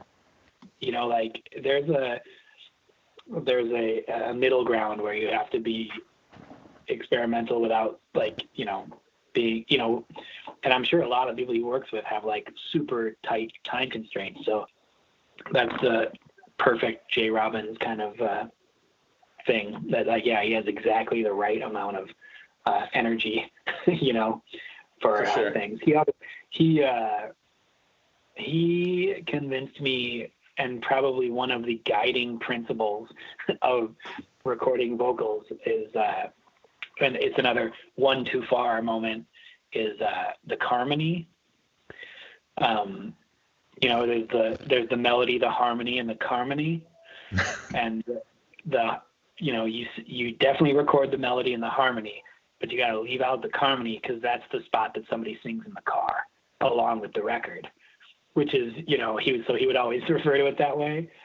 That's really you know, cool. instead of being like instead of being like it's you know you're being self-indulgent and it's too far you know it's his way of, like, you know convincing me like you got to leave space for the person to sing along to you. Uh, so yeah so the, the harmony was uh, something that he taught me about which i've used a ton where like you're trying to like layer these big you know harmonies and it sounds great Yeah, of course it sounds great when you're recording it you're like oh this is awesome but you're like always be like ah that's the harmony man we gotta leave that one alone where it gets like pretty too sick. sweet where it's like too sugary sweet of a, of a harmony yeah. he's it's uh that's another that's a jay robbins uh phrase it's pretty funny That's awesome. Um, so you said that uh, "Nothing Feels Good" was your like most emotionally pointed. I'm curious, uh, like what place you were at in like your lyric writing at that point, because there are like a whole bunch of references to like American states and Chevy and Dick Clark and like they're strong American references. Like, do you think that came from growing up in the Midwest, or do you even notice that? Is that something that you thought of, or did I just pull something completely out of my ass? Um, no, um, here comes another bit of that truth. But the, uh, um, I was in college at the time and taking poetry class. So I was like writing a ton. And so I think like the combination of being in the band, like it was a super focused sentiment, the whole record. Um, and it was written in a shorter period of time. And we were like, at like, I think trying to paint the picture like that was when the band was like pretty much had you know we weren't dragging anybody with us like everybody was kind of on the same page and thinking the same direction um, so the energy was really strong um, so it's like it's a it's definitely like has it's it's coherent and uh, and that was part of it I think. But being in poetry class and like learning learning messaging and all that, I think uh, somewhere along the lines. Uh, there's two good stories, uh, two good things to say about the poetry class. One of them being that I think, um, I think what I, what I was learning was like, and especially being in like a quote unquote emo band, like metaphor is important because it has to be universal. Even if it's something super personal, you have to make it universal. So like on that record and probably pretty much throughout my lyric writing career, um, like everything is God and the devil, um, and then geography, because what's more shared and universal, really. Um, so there's a lot of that just because I'm trying to use metaphors that are like really relatable. So um, part of that's just being a student, I guess, and like being kind of more self-aware. Um, and I had a really good professor. Um, I definitely wrote the lyrics. Why did ever we meet is on that record, I think. I'm almost certain of it. And I wrote that. I wrote that Can started. confirm. Okay, perfect. Um, that so that song was a poem in poetry class, and it was I I remember very strongly getting that back with uh, the the professor's comment. Why did ever the syntax you scramble? So so I anytime someone brings up why did you ever why did ever you meet uh, why did ever we meet? I think of uh, why did ever the syntax you scramble? Which is super funny because I use those lyrics in that Jimmy World song which is over the test of time probably the my most I guess I don't know ubiquitous 14 seconds of music that I'm a part of. So those lyrics come come up um, more you know than anything else Are you still are you rolling in the dough from royalties from that? no uh, not not even a little. Uh, I, you know, there are no short stories today apparently, but um, short, the attempted short story on that is uh, they were unsigned at the time, and I, of course, we were friends. Jim FedEx Jim called me and said, "Hey, can you sing on this middle eight? We're struggling." And of course, I'm super excited to do it. And then I awkwardly realized that he was saying my name in the song, so I had to call him and be like, "Are you singing my name?" So the lyrics I wrote were to sing him something that he knows, um, and uh, they signed, and the middle became a really big deal that summer. And uh, somebody called me, a lawyer, somebody from the label called me and was like, "Look, here, here's the deal." um, it's not long enough. It's not long enough that we have to pay you what X, Y, and Z performance royalty. You and the band are friends. Um, let's do this. And it was something like, um, I so I got I just got paid a, a bulk payment, which you know I'm not I'm not trying to bleed them dry either. Um, I don't pretend that those 14 seconds are what made Jimmy World Jimmy World. So um, that was fine. Like I think when when he called me, I was like I called him back and was like I've got an idea. It's gonna take me an hour to record. That will cost me 50 bucks. Can I get 65 so I can FedEx it back to you? It was like so you know that was kind of my response. Is like I mean I, I was in for 65 so 1500 and a platinum record or whatever I ended up getting was more than I, you know, that's more than the, my friends and I had bargained for. So I wasn't. Uh, Yeah, not a bad deal.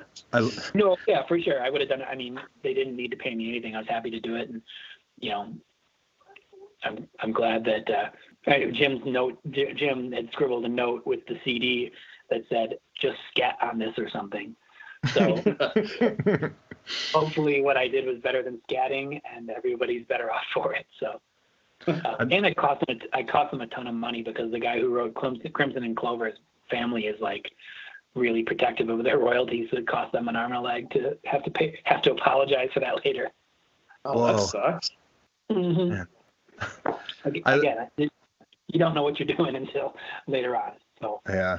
I uh I love the Easter eggs of like him singing your name in the song and knowing you guys were friends when you look back on it and you sticking your own lyrics in that thing. I love those crossover Easter eggs between bands. It's a really cool thing to discover. No, it well, it's funny because I, I maybe it was only like two months ago that I had this interview for the they were do they were the pod the Jimmy World podcast was talking about that song, so that's that was my my uh, talking was that contribution, and uh, I I realized it then, and it's totally true. Like I think I would have been a lot happier had my entire career been just singing 15 seconds at a time on Friends records. I had, I mean, I did it maybe four times, and I got more enjoyment out of those four times than, uh, you know, probably the sum total of recording my own songs. So, um, yeah, I love it. I love the crossover. I love like the, if it can be like the hidden little suggestive thing. Um, that kind of leads you to understand like the net, you know, the networking of people and stuff. Like I love, I love all that stuff too. So, so yeah, I absolutely uh, would. I would jump at the chance anytime, anytime, anytime to sing on, to, to sing on stuff just to like, because you know, you're, you, it's not like you're stuck in it. Like you get a recording, you react to it, you record it, and it's over. You know, there's not like a big commitment to it either. So it's a ton of fun. Fair enough. We'll we'll keep moving on. Um, sorry, we Yeah, always sorry. go on tangents and get everyone distracted. Yeah. So we we were recording Nothing Feels Good, and you guys parted ways with Scott, and Tim Burton joined. How did you avoid the goth influence? You, you guys know Tim? Tim no, Burton. he's, he's making a jo- Oh. joke about director. Yeah. right. Well, it's funny. It, it is funny that you bring it up. God, I can't get. I can't, there's no yes or no questions at all. Um, yes, I do understand the reference, but uh, um, Tim You're the had been metaphor guy. No, I know, I know. I, I'm slipping. The uh, um, Scott, yeah. So we parted ways with Scott and uh, and Tim. It's funny because Scott Schoenbeck, who then joined the band later, was like the obvious choice, but because his brother was our road manager and was basically part of the group at that point, and we were really good friends with Scott Schoenbeck, like socially, we just thought it would be if it didn't work, it would be a big mess. So we went with Tim Burton, um, which didn't work, and it was a big mess. Um, but uh, Tim, it's funny because Tim was Tim was in uh, the hardcore the hardcore band with Jason prior to the Promise Ring, and um, he joined, and he like way.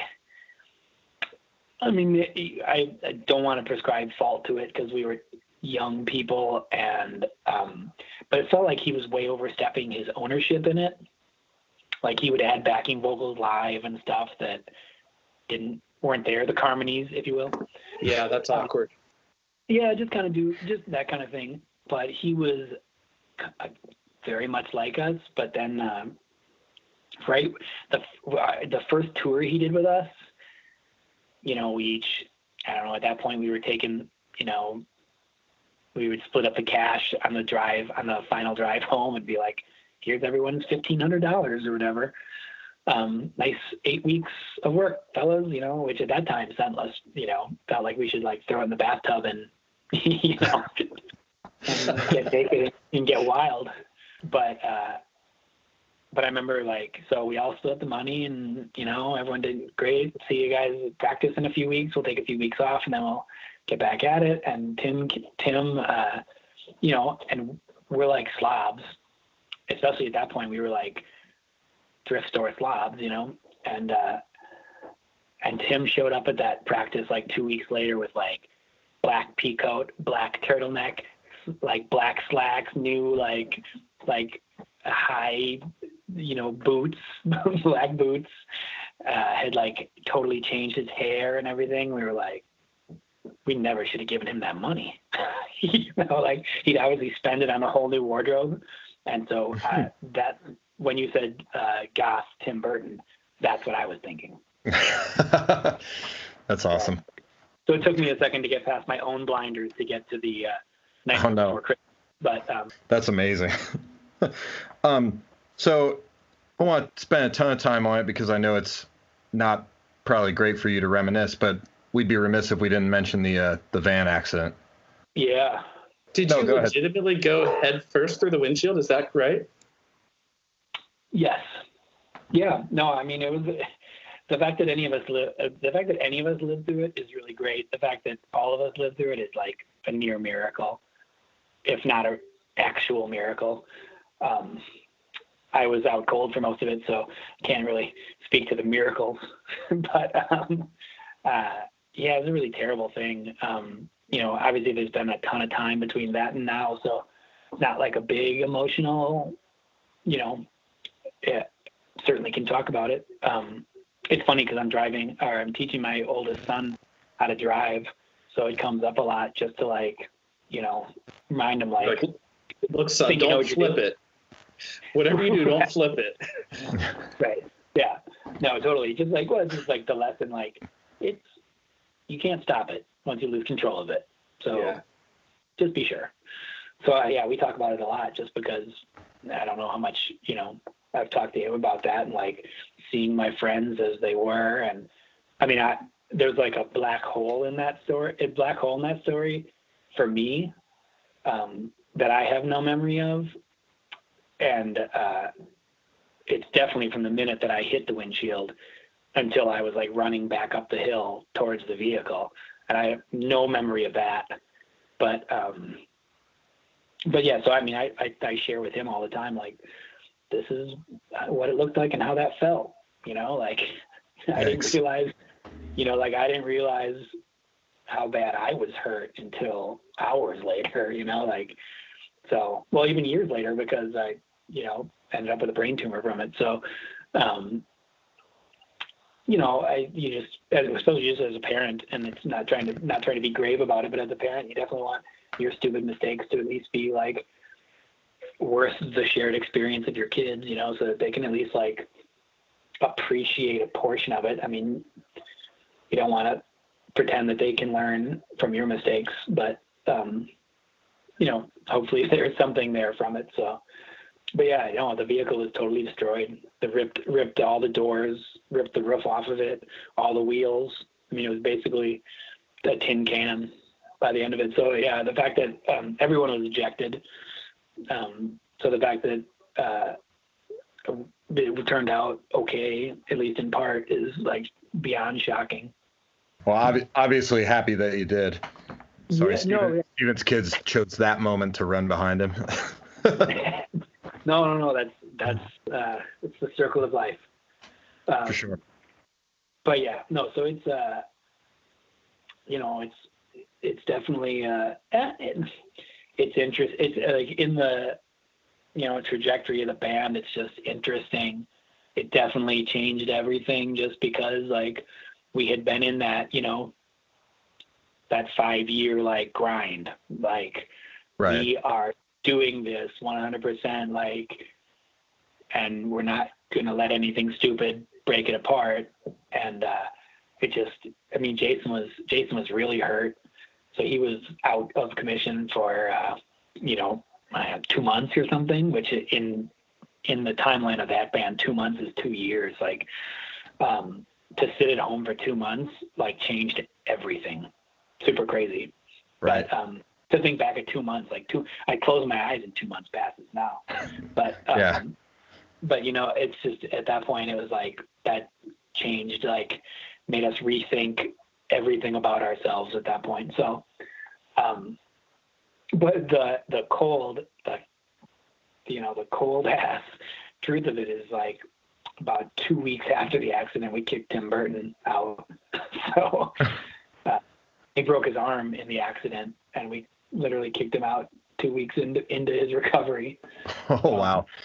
Yeah, I mean, I don't, you know, it was neither shocking nor, uh, you know, what he was not surprised. Uh, it wasn't working. The vibe was all wrong. Um, and we kind of had to move forward from it. So it wasn't like, uh, it wasn't as cold, but it sure does sound that way now. Um, so yeah, and that's when we, and so we started rehearsing uh, with Scott Schoenbeck and Dan and myself with just one guitar. And, uh, you know, at that point we were like, well, all bets are off. We better add Scott Schoenbeck to the band. Um, and he brought kind of brought the fun back to us. So um, that sort of lengthened the the the life of the band probably another two years. So you guys then got to work on Very Emergency, obviously during this time, but there were some like major label rumors around this time. What kind of labels reached out to you, or is that totally off base? Um, not totally off base, but nothing like nothing concrete. I mean, I'm glad it never happened because um, I think the one lesson that I would have learned, would the one thing that now I realize, and I think Jawbox, Jawbox learned the lesson for all of us, is like it only works if you're all in. Right. Um, there's no way we would have been all in. We would have been super pretentious about it and like trying to control our art and super stupid. And, you know, so it would have been a massive failure um, as it was. And then obviously the record we made after Very Emergency would, would have been a, you know, twice the disaster that it felt like at the time. So it would have been a, a colossal failure. But we met a lot of people. There was a lot of, you know, you know, slick people at our shows, but like pretty much the usual suspects that were trying to sign all the bands back then, the Jawbreakers and the, you know, Texas is the Reasons and all them. Then, um, but it never really went too far. I, you know, I think we were always, you know, you don't have to watch too many VH1 uh, rockumentaries to uh, recognize that like w- that's not our band. you know what I mean? Right. Right. We just we didn't have shimmery shirts, nor did we have enough old grainy video of ourselves, and uh, it just it wasn't the, that wasn't the story. So yeah, it was. It, I think it was there was some reality to it, and I think we were like somewhat open to it, but um, n- not nearly close enough to a reality that it was uh, uh, really worth, I guess, bringing up. It was just always. I think that was more. It was more something that like bands of our level, like the Get Up Kids and that kind of thing, talked about being sure. talked about. Than actually, you talked more about the talking about it than there was actually.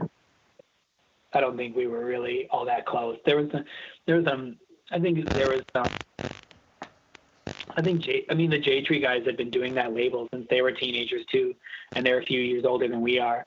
So you know they were kind of getting to a point where they were, you know, and they had signed Jets to Brazil, so they were committing. They had they were pretty excited about that. So we we weren't like the darlings anymore. You Right. Know? So I think that there was probably it was more that we just felt like we needed to be the darlings somewhere than um, than that we needed to have a change or that we should be signing to a major, which is why in the end I think we signed to, to Anti because uh, Which is a really cool label. yeah, yeah. I mean, a really cool label, and it. I mean, we never. I mean, we weren't like that period of the band is such a shell of the band that like they had no. There, I mean, they were basically connected to nothing. So like, there certainly wasn't any negativity to like. The label was super awesome. We just weren't really there anymore. so, um, so yeah, that didn't really go that great, but um, but it wasn't that long either between releasing that record and uh, you know and, and breaking up. So really Um, a brief brief moment in time. Was the uh like um the malaise, I guess is the word I'll use. Had that set in when you were writing and making Wood/Water or Well, yeah, I mean, I, th- I think it was more the fact that like that period of time off and then like the massive sea change in what we were trying to accomplish musically um, really just put us in different spots in our lives, you know. Um, and so we just were just we were just doing different things with our time, and so it just you know we had kind of gotten you know it was like the end of that period where we were going to like commit everything to each other. So we kind of stopped committing everything to each other um, and the band. And you know we were in our mid 20s and later 20s i guess by that time and really just you know like your actual personal life has more value you know and i think that that was just hard to navigate in the framework that the band had existed for so long um, and then the fact that we like kind of overhauled the music just sort of made everything kind of weird um, so yeah i mean so it kind of like all those divergent things were started by the fact that we had a little time off That's my wife's favorite Promise Ring record. I'd be remiss if I didn't mention that. no it's i mean a lot of people say that and i i don't i mean i think it was maybe a little shocking because there was and i, and I know you know we probably said this at the time but there was like kind of an evolution of the band that because we were like out of that tight cycle of record tour record tour that um there was a gentler a gentler uh evolution that would have taken place had we stayed in that tight circle. Right. so uh, and i think i think it's actually going to see the light of day. We've talked about it for like 20 years but it sounds like uh epitaph's actually going to release the music we recorded between the two records um which i'll believe when i see it because because it's so silly uh how long it's taken and how like totally i don't even know if there's any relevance to it um at this point but um but so I think it was just something. I mean, maybe it was a little jarring. It was definitely jarring for us. We didn't really know how to, because we weren't such a tight knit group anymore. I don't think we, performing was a little bit of a struggle, and you know the vibe, just the, and it wasn't even like the it wasn't the crowd or it wasn't really us looking back, but it was like I don't think we really knew how to be a, in a band that wasn't like taking the energy to 10 and seeing how long we could keep it there on stage. Like it was a whole different energy. I don't think we knew how to deal with it. People didn't know how to react to us. Even if they were reacting correctly, we wouldn't have known it or felt it. So, it, you know, there was a, there was a point there was a point before we recorded that record where Jason suggested we change the name of the band to make it less jarring, and uh, that got shot down. But it probably would have been helpful looking back. Um, but uh, you know, who I mean, maybe no one would have listened either. Um, so it's interesting though. It would have been, um, it would have been really. We made like a lot of bad decisions at that point. I mean, there's, there's songs we left off of Wood/Water that were the best songs on Wood/Water. It's like we were almost trying to dismantle it a little bit, but all the same, I, I think what would have been really interesting is a record after that one. Just I think we were actually kind of getting a little crafty and kind of learning to be musicians. So it would have been a, an interesting record. But I don't, I don't love, I don't love it as much as some people love it, and I don't hate it as much as other people hate it. I just think it's, uh, it's an interesting record for sure. I, I liked making it for, I, really liked making the demos of that record. Just a little, lot more time spent and just a little bit more depth to it. So I think, you know, and I think that it's more of a response and you know, this is kind of going back to Jay Robbins, this is something that you know he later. I, I saw that he said something about the two records that recording "Nothing Feels Good." There was like a total lack of resolve in the hmm. in the songs that they kind of like emotionally left you hanging a bit, and that he thought that we resolved everything on the next record, "Very Emergency," which is you know being away from it now, like that's totally true. And uh, so I think that like that style that we had written, very emergency, there was really nothing like left. To, we like kind of a, we re, everything had so much resolve that we really didn't have much more to do with it. So, kind of going in a completely opposite direction makes sense in hindsight. It's it's interesting what you can see when you take a step away from something and you have the that chasm of time to look back on it and be like, oh, that was kind of like all tied up. Yeah, yeah, no doubt. And it's interesting. I mean, that's kind of what makes Nothing Feels Good a good record, and it's probably what Very Emergency suffers from. Even though I liked Very Emergency too, I think there was some uh, clarity to that as well. I think it just totally different vibes too. You know. Yeah, I think that's a pretty good way to put it. Um, Yeah. so I I totally wanted to get into and go through maritime and everything and like a bunch of other stuff, but um, we're at like an hour forty five minutes now. Um, Yeah. yeah. I, maybe potentially we could do like a part two at some point if you're down. If uh, if you're Yeah. not pulling like scratching your head right now and like will they get off the phone and shut the fuck up but uh, No. well, I mean, it, I mean, it's funny in that total grass is greener kind of way. Like when people used to stop me all the time and tell me how great um, Promise Ring was, I had no appreciation for it. Now that it doesn't happen, like do it all day. you know, like, so, um, and not that, uh, not that I feel like I'm pandering, but it just, it's not a topic I talk about a lot. So it, to me, it's kind of interesting as well, like to kind of go back. I don't think about it ever right except for when when Scott Schoenbeck drunk texts me when he's on the road with Dashboard Confessional or whatever. um, but I don't like you know it doesn't come up very much. So to me, Yeah. it's, it's it's kind of an interesting uh, compartment to go back into. So um, you know it, you know hopefully it's not in you know and I I try to be. Uh, pretty honest about stuff. So it's not like it's this self-important like self-indulgent like this these are the best of times and you know so important. Because I don't necessarily think that's true but uh, you know I, I don't know how interesting I mean I get why I'm interested in it I guess.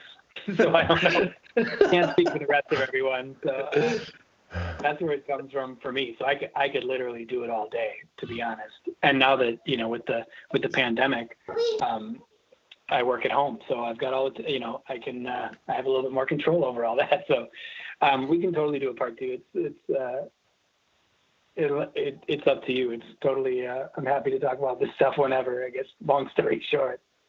Is uh is Maritime still active at all? I don't know if I know exactly the end story of that. There is no end story to that. That's kind of the greatest part. I've always said that. I've said that a million times when discussing any band breakup that I've ever been a part of, where I'm like, why do you have to have a band breakup?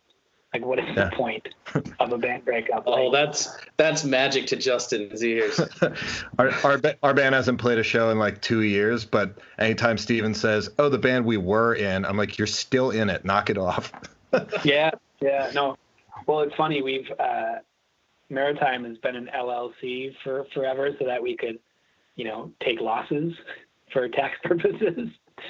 Um, but so every year I file the paperwork, and uh, every year I text Dan Didier, and I'm like, "Can I mark this final?" and every year he's like, "No, keep it going." And this year I was like, "Dude, come on, let's mark it final." Um, so the the LLC broke up, but uh, the band- the band is still active. I mean, everyone's doing other things, um, but we just yeah, same thing. We haven't played together in a long, long time. Um, supposed to get together with Justin Klug, the bass player, this week. So um, we'll see. Um, I, yeah, I, I just think you know as you get, especially like now that we're a little bit older in our lives or whatever, like you can take time off. It's not like our fans are expecting anything of us. So um, it's a little more casual. So I don't know. It'd be it certainly would be interesting to make another. I mean, that's kind of what I talked about with the if we would have just like gone our separate ways and then like maybe got back together and made another record it would have been really interesting. Just because like to walk away and come back to something like you're a whole new person. So um, I'm interested in that. I, I I have my doubts that it would happen, but um, it's possible. well that last record was great and then i was looking today at it and i realized that it was five years ago now and i can't even believe that Yeah, you Uh, know, I mean, maybe because it's the last record I made, but it's like the least set. It's the least. I just I, I'm less confident in the songs on that record than I of any record I've been a part of. To be, Oh man, I, that satellite love song is great. Satellite Love is a nice surprise. That came like Maritime. It, Maritime is all about sneak preview for part two. Uh, Right. Maritime is all about like having a totally unfinished, not good enough record, about to record it anyways, and then um, bringing a new song to the studio, recording it in its freshest point, and it being great. And on that record, Satellite Love was the record was the song that got um, recorded like days before we finished recording. nice. So, um, yeah, it's funny. Uh, another maritime song, "Tearing Up the Oxygen," was Yeah. definitely was definitely written in the recording session for that record. So, and that That's I think wild. one, that's probably the strongest song in that record too. So it's like, yeah. So Marit- maritime's like, you know, cram- the, the cramming for the test kind of student. just a second, just bring it, bring in the energy. So. Um, but you know, it's funny because yeah, other than Satellite Love, I just a lot of songs that I feel like should have been.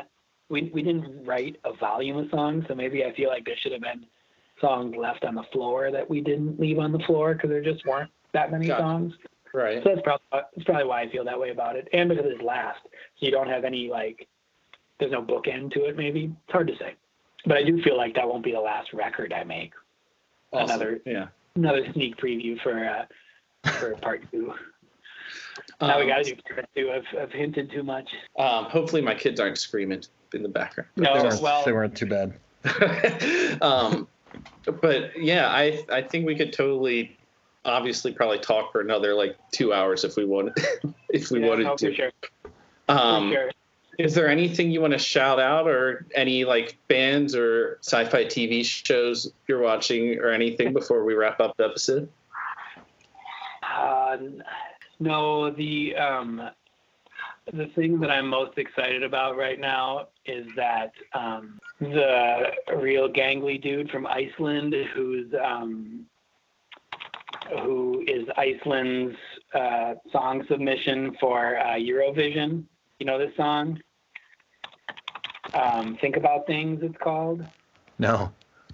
Oh my god! After you're done Google searching, uh, it's like it's got a bunch of crazy Icelandic characters in it. I think I think they're Icelandic characters, but the De- Daddy Freyr or whatever it is. Think about things as the song. There's a bunch of viral dance videos about it. The, that song, that's what's now. I'll tell you that much. um, Jay Robbins' NPR song is what was now, and this is what is now. Those are my shout outs for you. So yeah, check both of those things out. Oh yeah. Well, thanks, Dave. We really appreciate this. It's been yeah, awesome. let me, let me know, man. Yeah, we had a blast. We'll schedule a second one, and we'll uh, dig into maritime real hard. Real hard. Real hard. Uh, you know, it's if if this is if this is going to turn out to be a trilogy, it's always the second one that's the darkest. I have to warn you. Oh shit! no, It's like the Empire Strikes Back of podcast episodes. So just It's you know, it's your Empire Strikes Back. right? You're warned. Just so you know. Fair enough. Thank you so much for taking the time to do this. And um, yeah, I'll shoot you. I can shoot you a message or a text whenever the episode comes up if you want to send it out or whatever. Awesome. Sounds fun. Awesome. Thanks, Davey. All right, we'll see you soon. Thanks, man. All right, later. Later. You got the washing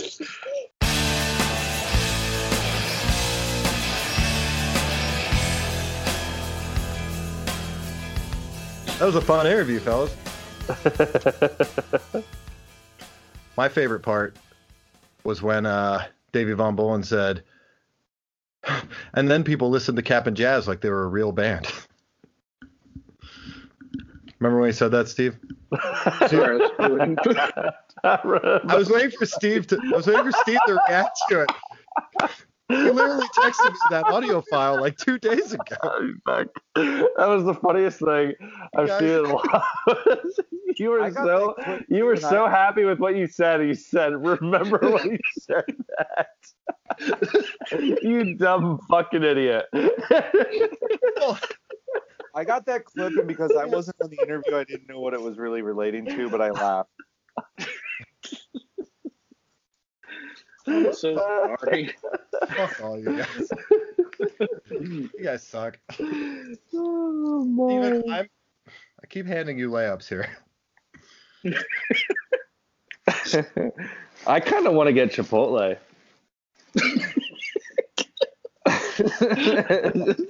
Part of why we part of why we wanted that Brandon on is we wanted to have you talk about the future pr- and present of the Chameleon Club. oh yeah. That's Are you cool. able to fill us in on it?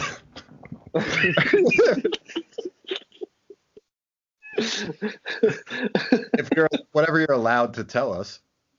I mean, yeah, I'm, I can tell you whatever I I feel inclined to say. I mean, it's we have a we have a new location, um, but it's not gonna get announced until we can start paying a lease on it. You know what I mean? Right. Like it's What you did lock, locked one in though. You found one? yeah, like everything is is good to go, but there's no sense in saying, "Hey, we're moving here" because we have no business to do it. Like, Tell us what it rhymes with. what does rhyme? What the street name? Name of the building, or is it a building address, with yeah. no LRA?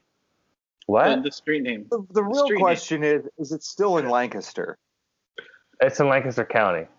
That's all that matters. So it's Yeah. not in the city, I didn't say that. but you Did dodged not say you dodged it a little bit. What do you mean? I just said it's in Lancaster County. Yeah, that was You wouldn't dodge. you wouldn't say it's in Lancaster County if it was in the city. What do you mean? it's like, hey, You Justin. dodged that worse that- than Trump dodged the draft. Oh. We got, we got an yeah, investigative reporter here in it's gonna be it's gonna be a it's gonna be a, a little bigger than the last building, and it's in Lancaster County. It's gonna have better sound. It's gonna have an elevator and a lot of bathrooms, and it's gonna be nicer and brand new. And it won't open until middle to the end of 2021. Tell us about the parking situation. There will be plenty of parking. So, would have a secondary room similar to the Lizard Lounge, or It'll have a big room upstairs and a small room downstairs. Just it, it will be the same exact layout as the last building. cool? How many Um, toilets per bathroom? How many toilets? per Per bathroom? That is an, an exact thing that he needs to know right now. I Which- think in the I think in the men's room there's going to be three urinals and one toilet Mm. on Just each toilet. on on each floor. There's three floors in the building. And just one toilet per floor, per gender. Well, for men. The So women's did ba- not the get a bathroom. the- no, the women's bathroom will have four toilets in on each floor. this is riveting. this, this is awful. I mean, like, So, I'm gonna yeah, there's try to nothing. save There's, this a little there's bit. really, there's really nothing juicy to say about the Chameleon Club. It's, it's, it's me opening up a venue with my own money under the Chameleon Club name, Oh. and it's, that's it. Like, it's going to happen. It will be a beautiful venue. It will be great. It'll be a lot of fun. But um, yeah, that's it. What type of structure is the foundation? Um, the foundation is going to be um, limestone. Okay. So, Keeping it local, I get it. classic, classic limestone foundation. Classic Pennsylvania building, keeping it local. I like it. so trying to salvage some of this here. Um, you, you're you're planning on middle to end of next year, which is a very realistic expectation for a lot of businesses of when the whole COVID thing, vi- uh, vaccines will be rolled out, people will be able to start doing things a little bit more normally again. Yeah. Um, yeah. So tying into that, uh, we're all from Pennsylvania. Um, as Sure. of the time we're recording this, by the time it's released, we might already know the answer. But everyone in the world or in our world right now seems to think we're headed for another lockdown for an extended period of time We because should. of I, I agree with you. Surging cases. I work in um, a retail facility, and let me tell you, people were fucking panic buying this weekend. I saw Um, that this weekend too when I was I was at Home Depot and everyone was like going insane. Yeah, I mean, it wasn't quite as bad as the days when they announced the first lockdown, but like we at the store that I Listen, at, everyone is fucking stupid. Like, it needs to happen. needs to go into a lockdown. And these bars that are just like opening up and like having fucking like people in their building, they need to shut down. And and I get it from a standpoint of like trying to make money. Like it's been what's it? November? eight months. Eight months. Friday So the thirteenth was eight months since. So like, eight first eight months eight months since I've like made a single dollar off of concerts. Like that shit sucks. Like it's Yeah. been my it's been my entire life since I was in my mid twenties to like have a career in the concert industry. And I just see like all these like shitty fucking bars have like acoustic people playing in their in their indoor rooms. And it's it's kind of equivalent to me of like someone like crossing the picket line like a scab in the union break. Like it's just like you're doing this shit and like really spitting on like the actual concert professionals Yeah. that like can't work at all And I'll say this: I completely understand the bars and restaurants that are fighting to serve food and drinks to people because that's the only way they can make money. Because, and I've said this before, and I hate saying it, being like an old punk rocker. This is where the government should step in and fucking take care of Well, well, yeah, that's kind of what I said. I had like this like little Twitter thread where it was just like a, a buddy of mine owns a restaurant in New York, and he just mentioned about like how people give him shit for like opening up and like serving people, and I just I'm sure I'm not the first person that thought this, but like instead of like actually like pitting businesses against customers, we should all collectively say the government should help these businesses close Absolutely. and do the Absolutely. right thing. So it's like, yeah, it's fucked up. Like there's businesses that are just like trying to survive, and I respect that. But at the same time, it's like we should all like actually stand together and say we should collectively close and not let people into these rooms. And just- yeah, After that uh, Pennsylvania venue talk, I'd be remiss if we didn't pour one out for a boot and saddle. yeah, right. COVID Graveyard section of our podcast. Amen. Will we let COVID stop us from celebrating your 40th birthday in December?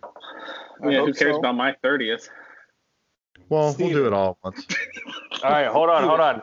MC's birthday. So the new house that I moved on is it's like an acre of land. It's a lot of space. Your birthday's Bougie. happening here. How We'll many have a- strippers are we inviting? Well, we'll have as many strippers as you want. All right, so 73. That's I want- ex- exceptionally I want- specific. That's I that's totally extra. fine. I'm glad you knew a number. So Can I have a backup? Make it seventy-four. no. Well, So so like a sub. so I'm 40, Steven's 30. So right there's 70 strippers, and there's three for everyone else. Yikes. Steve, hold on, hold on. No, now I'm I'm interested in this. Stephen, you first. Detail to me how you would best enjoy 30 strippers at once. Do I get the sub or not? How wouldn't you? Well, no, not like I presume he's not just I sitting have in an a answer camp chair because- watching them do like a circle dance around your bonfire pit. That's what Um, I would do. I would if they were just doing a circle dance around the fire. You'd have some bukkake going on, don't lie. When you guys are Oh, ready, shit. I have a full on answer to this question. Oh, I'm no. sure you do, MC. Steven, get your editing finger ready. Let the voice of experience talk here. How you Pile them enjoy all into your strippers van. at once? First off, you sign the waiver. and they make you sign the waiver so that you don't freak out and hurt anybody. Then you just climb on stage and let them do whatever they want to you, which is tie you up to their stripper pole, somehow rip your underwear off without taking your pants off, use it to kind of like uh, what do they call that? Like the reins of a horse. They put it on you, then they get Gag, you down I on all believe is the fours, and they ride you around the stage like you're a horse, and they beat you with your own belt, I'd like to interrupt for a moment. all the while pouring liquor into your mouth. I wanna interrupt- chance they can. I want to interrupt for a moment to enjoy remind that you. many strippers on your 30th birthday all at once. I want to interrupt you for a moment to remind you that the stage is Brandon's acre wide backyard yeah. and that the pole is a bonfire pit. I'm sure there's a birch tree around. Sounds sounds That's hot. probably- Wait, Steven, are you not 30 yet? No, Yeah, isn't that- be on Dude, 7th Isn't that of wild? Oh my god. isn't it weird? Don't you feel like I've been 30 for like 20 years? I do. I feel like you're 10 years older than me. Brandon, you're my age, No, that's right? me. I'm 32. Look at 32. your crow's feet. Okay, You're obviously older than me. What? Look at your crow's feet. You're obviously older than me. God. Jesus. Two For years, record, guys, I, I'm the old guy here, so I'll just accept it. Oh my god. No one's picking on me about my crow's feet. You know why? Because I moisturize. You're in great shape and have a fucking mohawk. No one's making fun of you. Also, for the record, I'm in this area where most people go bald. No way. I started growing my Show hair back because I got sick of people being like, "Oh, you're bald," and I was like, "No, I'm not." Yeah, on, this like, audio, oh, you're bald. on this audio medium, show us exactly where you're not balding. Hold on. Shows everywhere. Oh, I thought he was. I saw a little little light skin over here. Yeah, I don't know. I think he's using. I think he's using Rogaine, whatever Punk Rogaine is. Joe Yeah. Rogaine. Joe Rogaine. Joe It's, Rogan. it, uh, oh, see, Justin, in Punk, they spell Rogaine with a C. Two C's, actually. What? They replaced the R and the G with C's. Oh, I almost said out loud. Oh. Cocaine. I'm gonna, I was like, I'm just wait, gonna fill in the cocaine? Not too long ago, when a certain band whose uh, God name is just three letters played at a local venue in Lancaster, the lead singer was looking for Rogaine all night long. And unfortunately, TBH. I could not provide him with that from the merch table. Yeah, you want to know? I that whoever the tour manager of that band was, like in the middle of the show, they're just like, "Hey, can you like, can you get us weed?" And I was like, "Yeah, I'll, I'll, uh, I'll find someone that can get you weed." She's like, "What about, uh, what about, what about coke?" And I was like, "I'll, I'll ask around." It's like, okay, cool. Like, what about heroin? I was like, you know that I'm fucking like paying you, right? Like, Jesus Christ. So I'm not setting up a heroin drop for you. I, I've never had that happen booking shows at the garage. Oh, it I happens all the have- time. I did have one band specifically ask for like quote unquote pills, preferably downers. And then I watched the guitarist slash I guess partial lead singer of this band play half their set leaning with their face tight up against the AC unit and playing their set like that. And I was just like, buddy, maybe you should have waited to take your pills until after you played. We had But this. that- I, We I guess this it's not show- surprising that the one guy in that band is in jail for selling a lethal dose of a drug now, huh?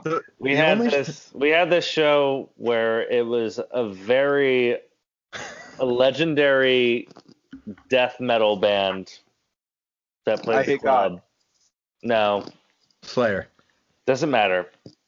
Just a very metal band, and the opener of that show was an hour and a half late for load in. So basically, the doors were at seven. They showed up. Look, At six, don't they, call out old tigers like this. I can't help it. they showed up. They showed up at six forty-five, and they're starting to load in. And the singer of the band was just like, "I'm like backstage. Like, it's very rare that I help people load onto the stage, but I was like getting Yeah, people true. on, and the guy was Late, like, you had to get them moving.